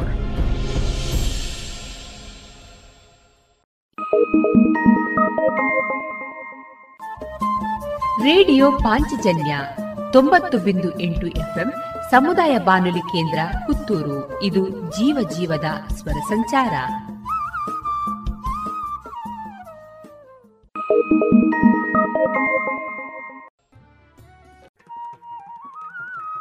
ಇನ್ನು ಮುಂದೆ ಮಧುರ ಗಾನ ಪ್ರಸಾರಗೊಳ್ಳಲಿದೆ.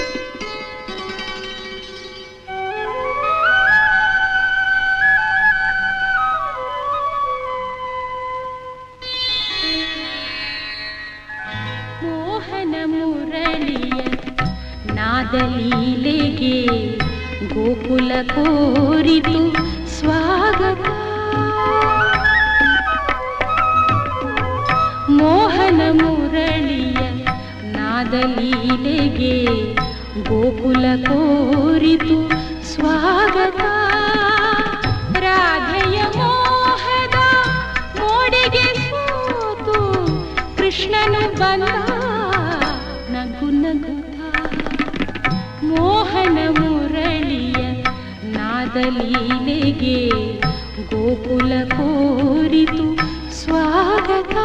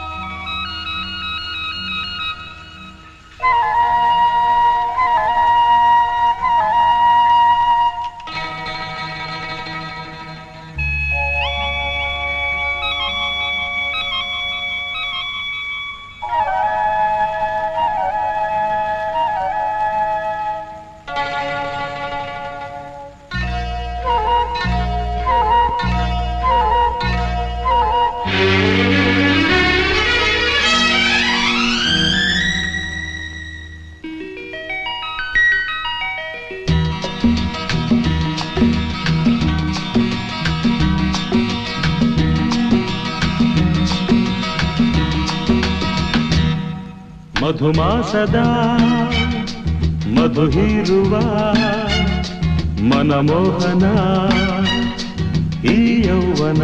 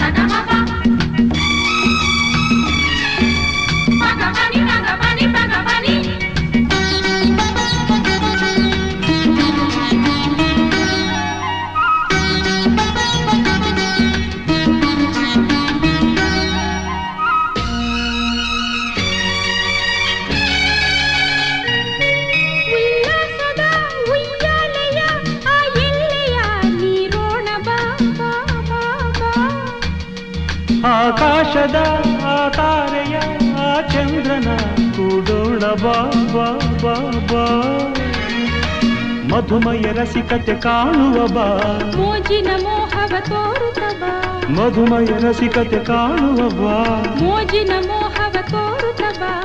ಈ ಅಂದ ಈ ಚಂದನವಾಗುವ. ಮಧುಮಾಸದ ಮಧುಹಿರುವ ಮನಮೋಹನ ಈ ಯೌವನ. ಸೌಂದರ್ಯದ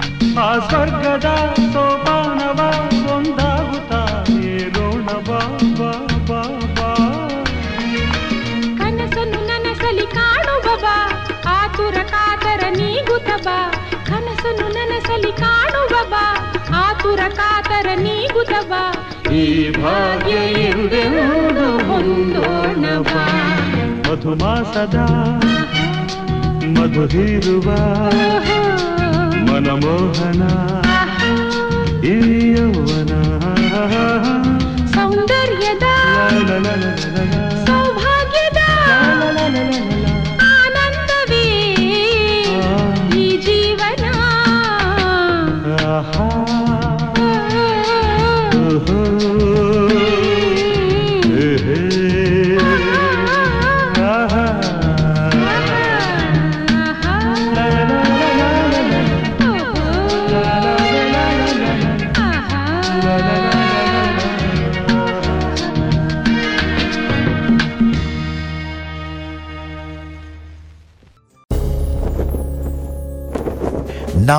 every home will bask in the spirit of saffron, white, and green.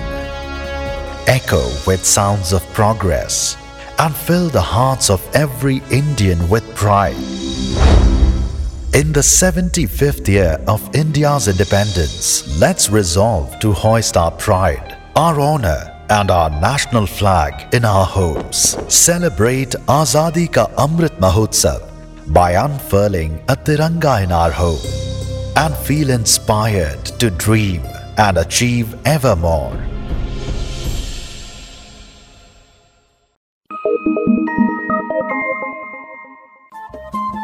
Radio Panchajanya ತೊಂಬತ್ತು ಬಿಂದು ಎಂಟು ಎಫ್ಎಂ ಸಮುದಾಯ ಬಾನುಲಿ ಕೇಂದ್ರ ಪುತ್ತೂರು ಇದು ಜೀವ ಜೀವದ ಸ್ವರ ಸಂಚಾರ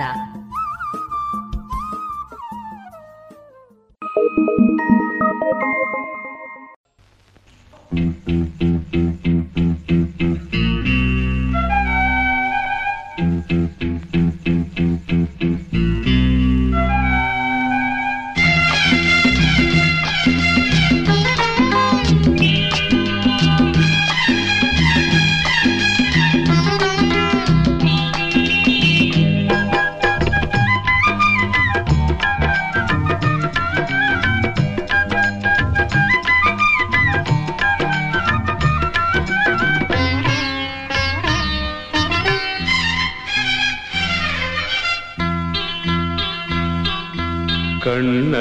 ಮಿಂಚಲ್ಲಿ ಮಾತಾಡಿದೆ ಆ ಸನ್ನೆಯೇನೆಂದು ನಾ ಕೇಳಿದೆ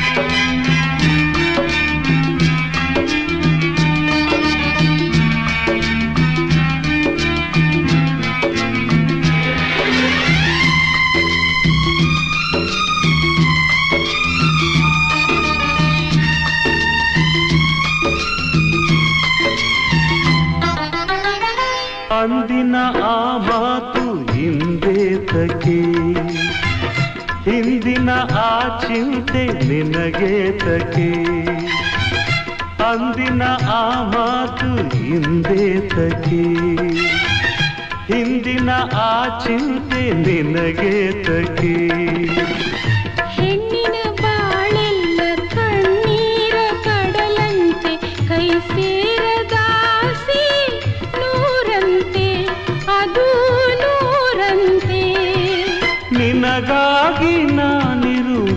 ಭಯವೇತಕ್ಕೆ ಕಣ್ಣಂಚ ಮಿಂಚಲ್ಲಿ ಮಾತಾಡಿದೆ ಆ ಸನ್ನೆಯೇ ನಿಂದು ನಾ ಕೇಳಿದೆ ನೀ ಕಥೆ ಹೇಳಿದೆ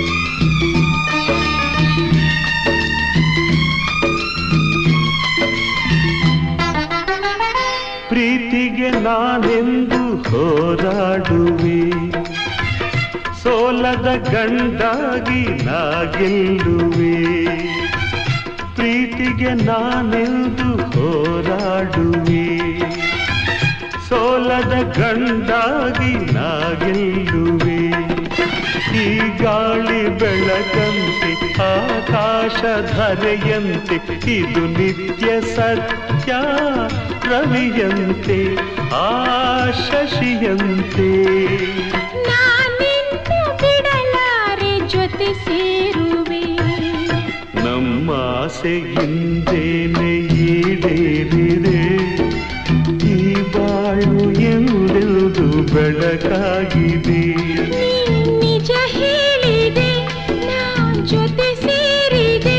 ಇದು ನನಸಾಗಿ ನಮಗೆಂದು ಸುಖ ತಂದಿದೆ. ಆಹಾ,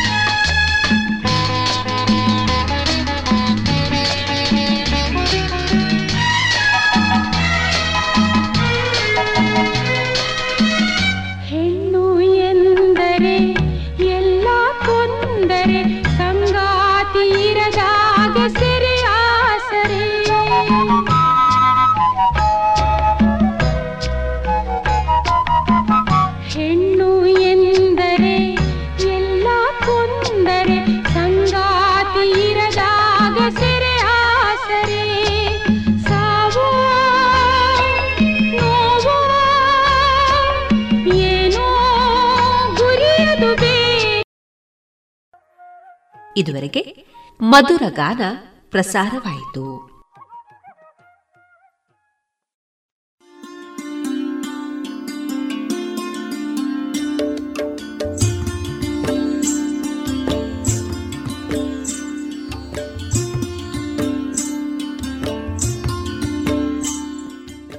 ರೇಡಿಯೋ ಪಾಂಚಜನ್ಯ ಸಮುದಾಯ ಬಾನುಲಿ ಕೇಂದ್ರದಿಂದ ನಿಮ್ಮ ಕಾರ್ಯಕ್ರಮಗಳು ಪ್ರಸಾರವಾಗಬೇಕೆ? ಹಾಗಿದ್ದರೆ ನಮ್ಮನ್ನು ಸಂಪರ್ಕಿಸಿ. ನಮ್ಮ ದೂರವಾಣಿ ಸಂಖ್ಯೆ ಸೊನ್ನೆ ಎಂಟು ಎರಡು ಐದು ಒಂದು, ಎರಡು ಒಂಬತ್ತು ಎಂಟು ನಾಲ್ಕು ಒಂಬತ್ತು ಒಂಬತ್ತು.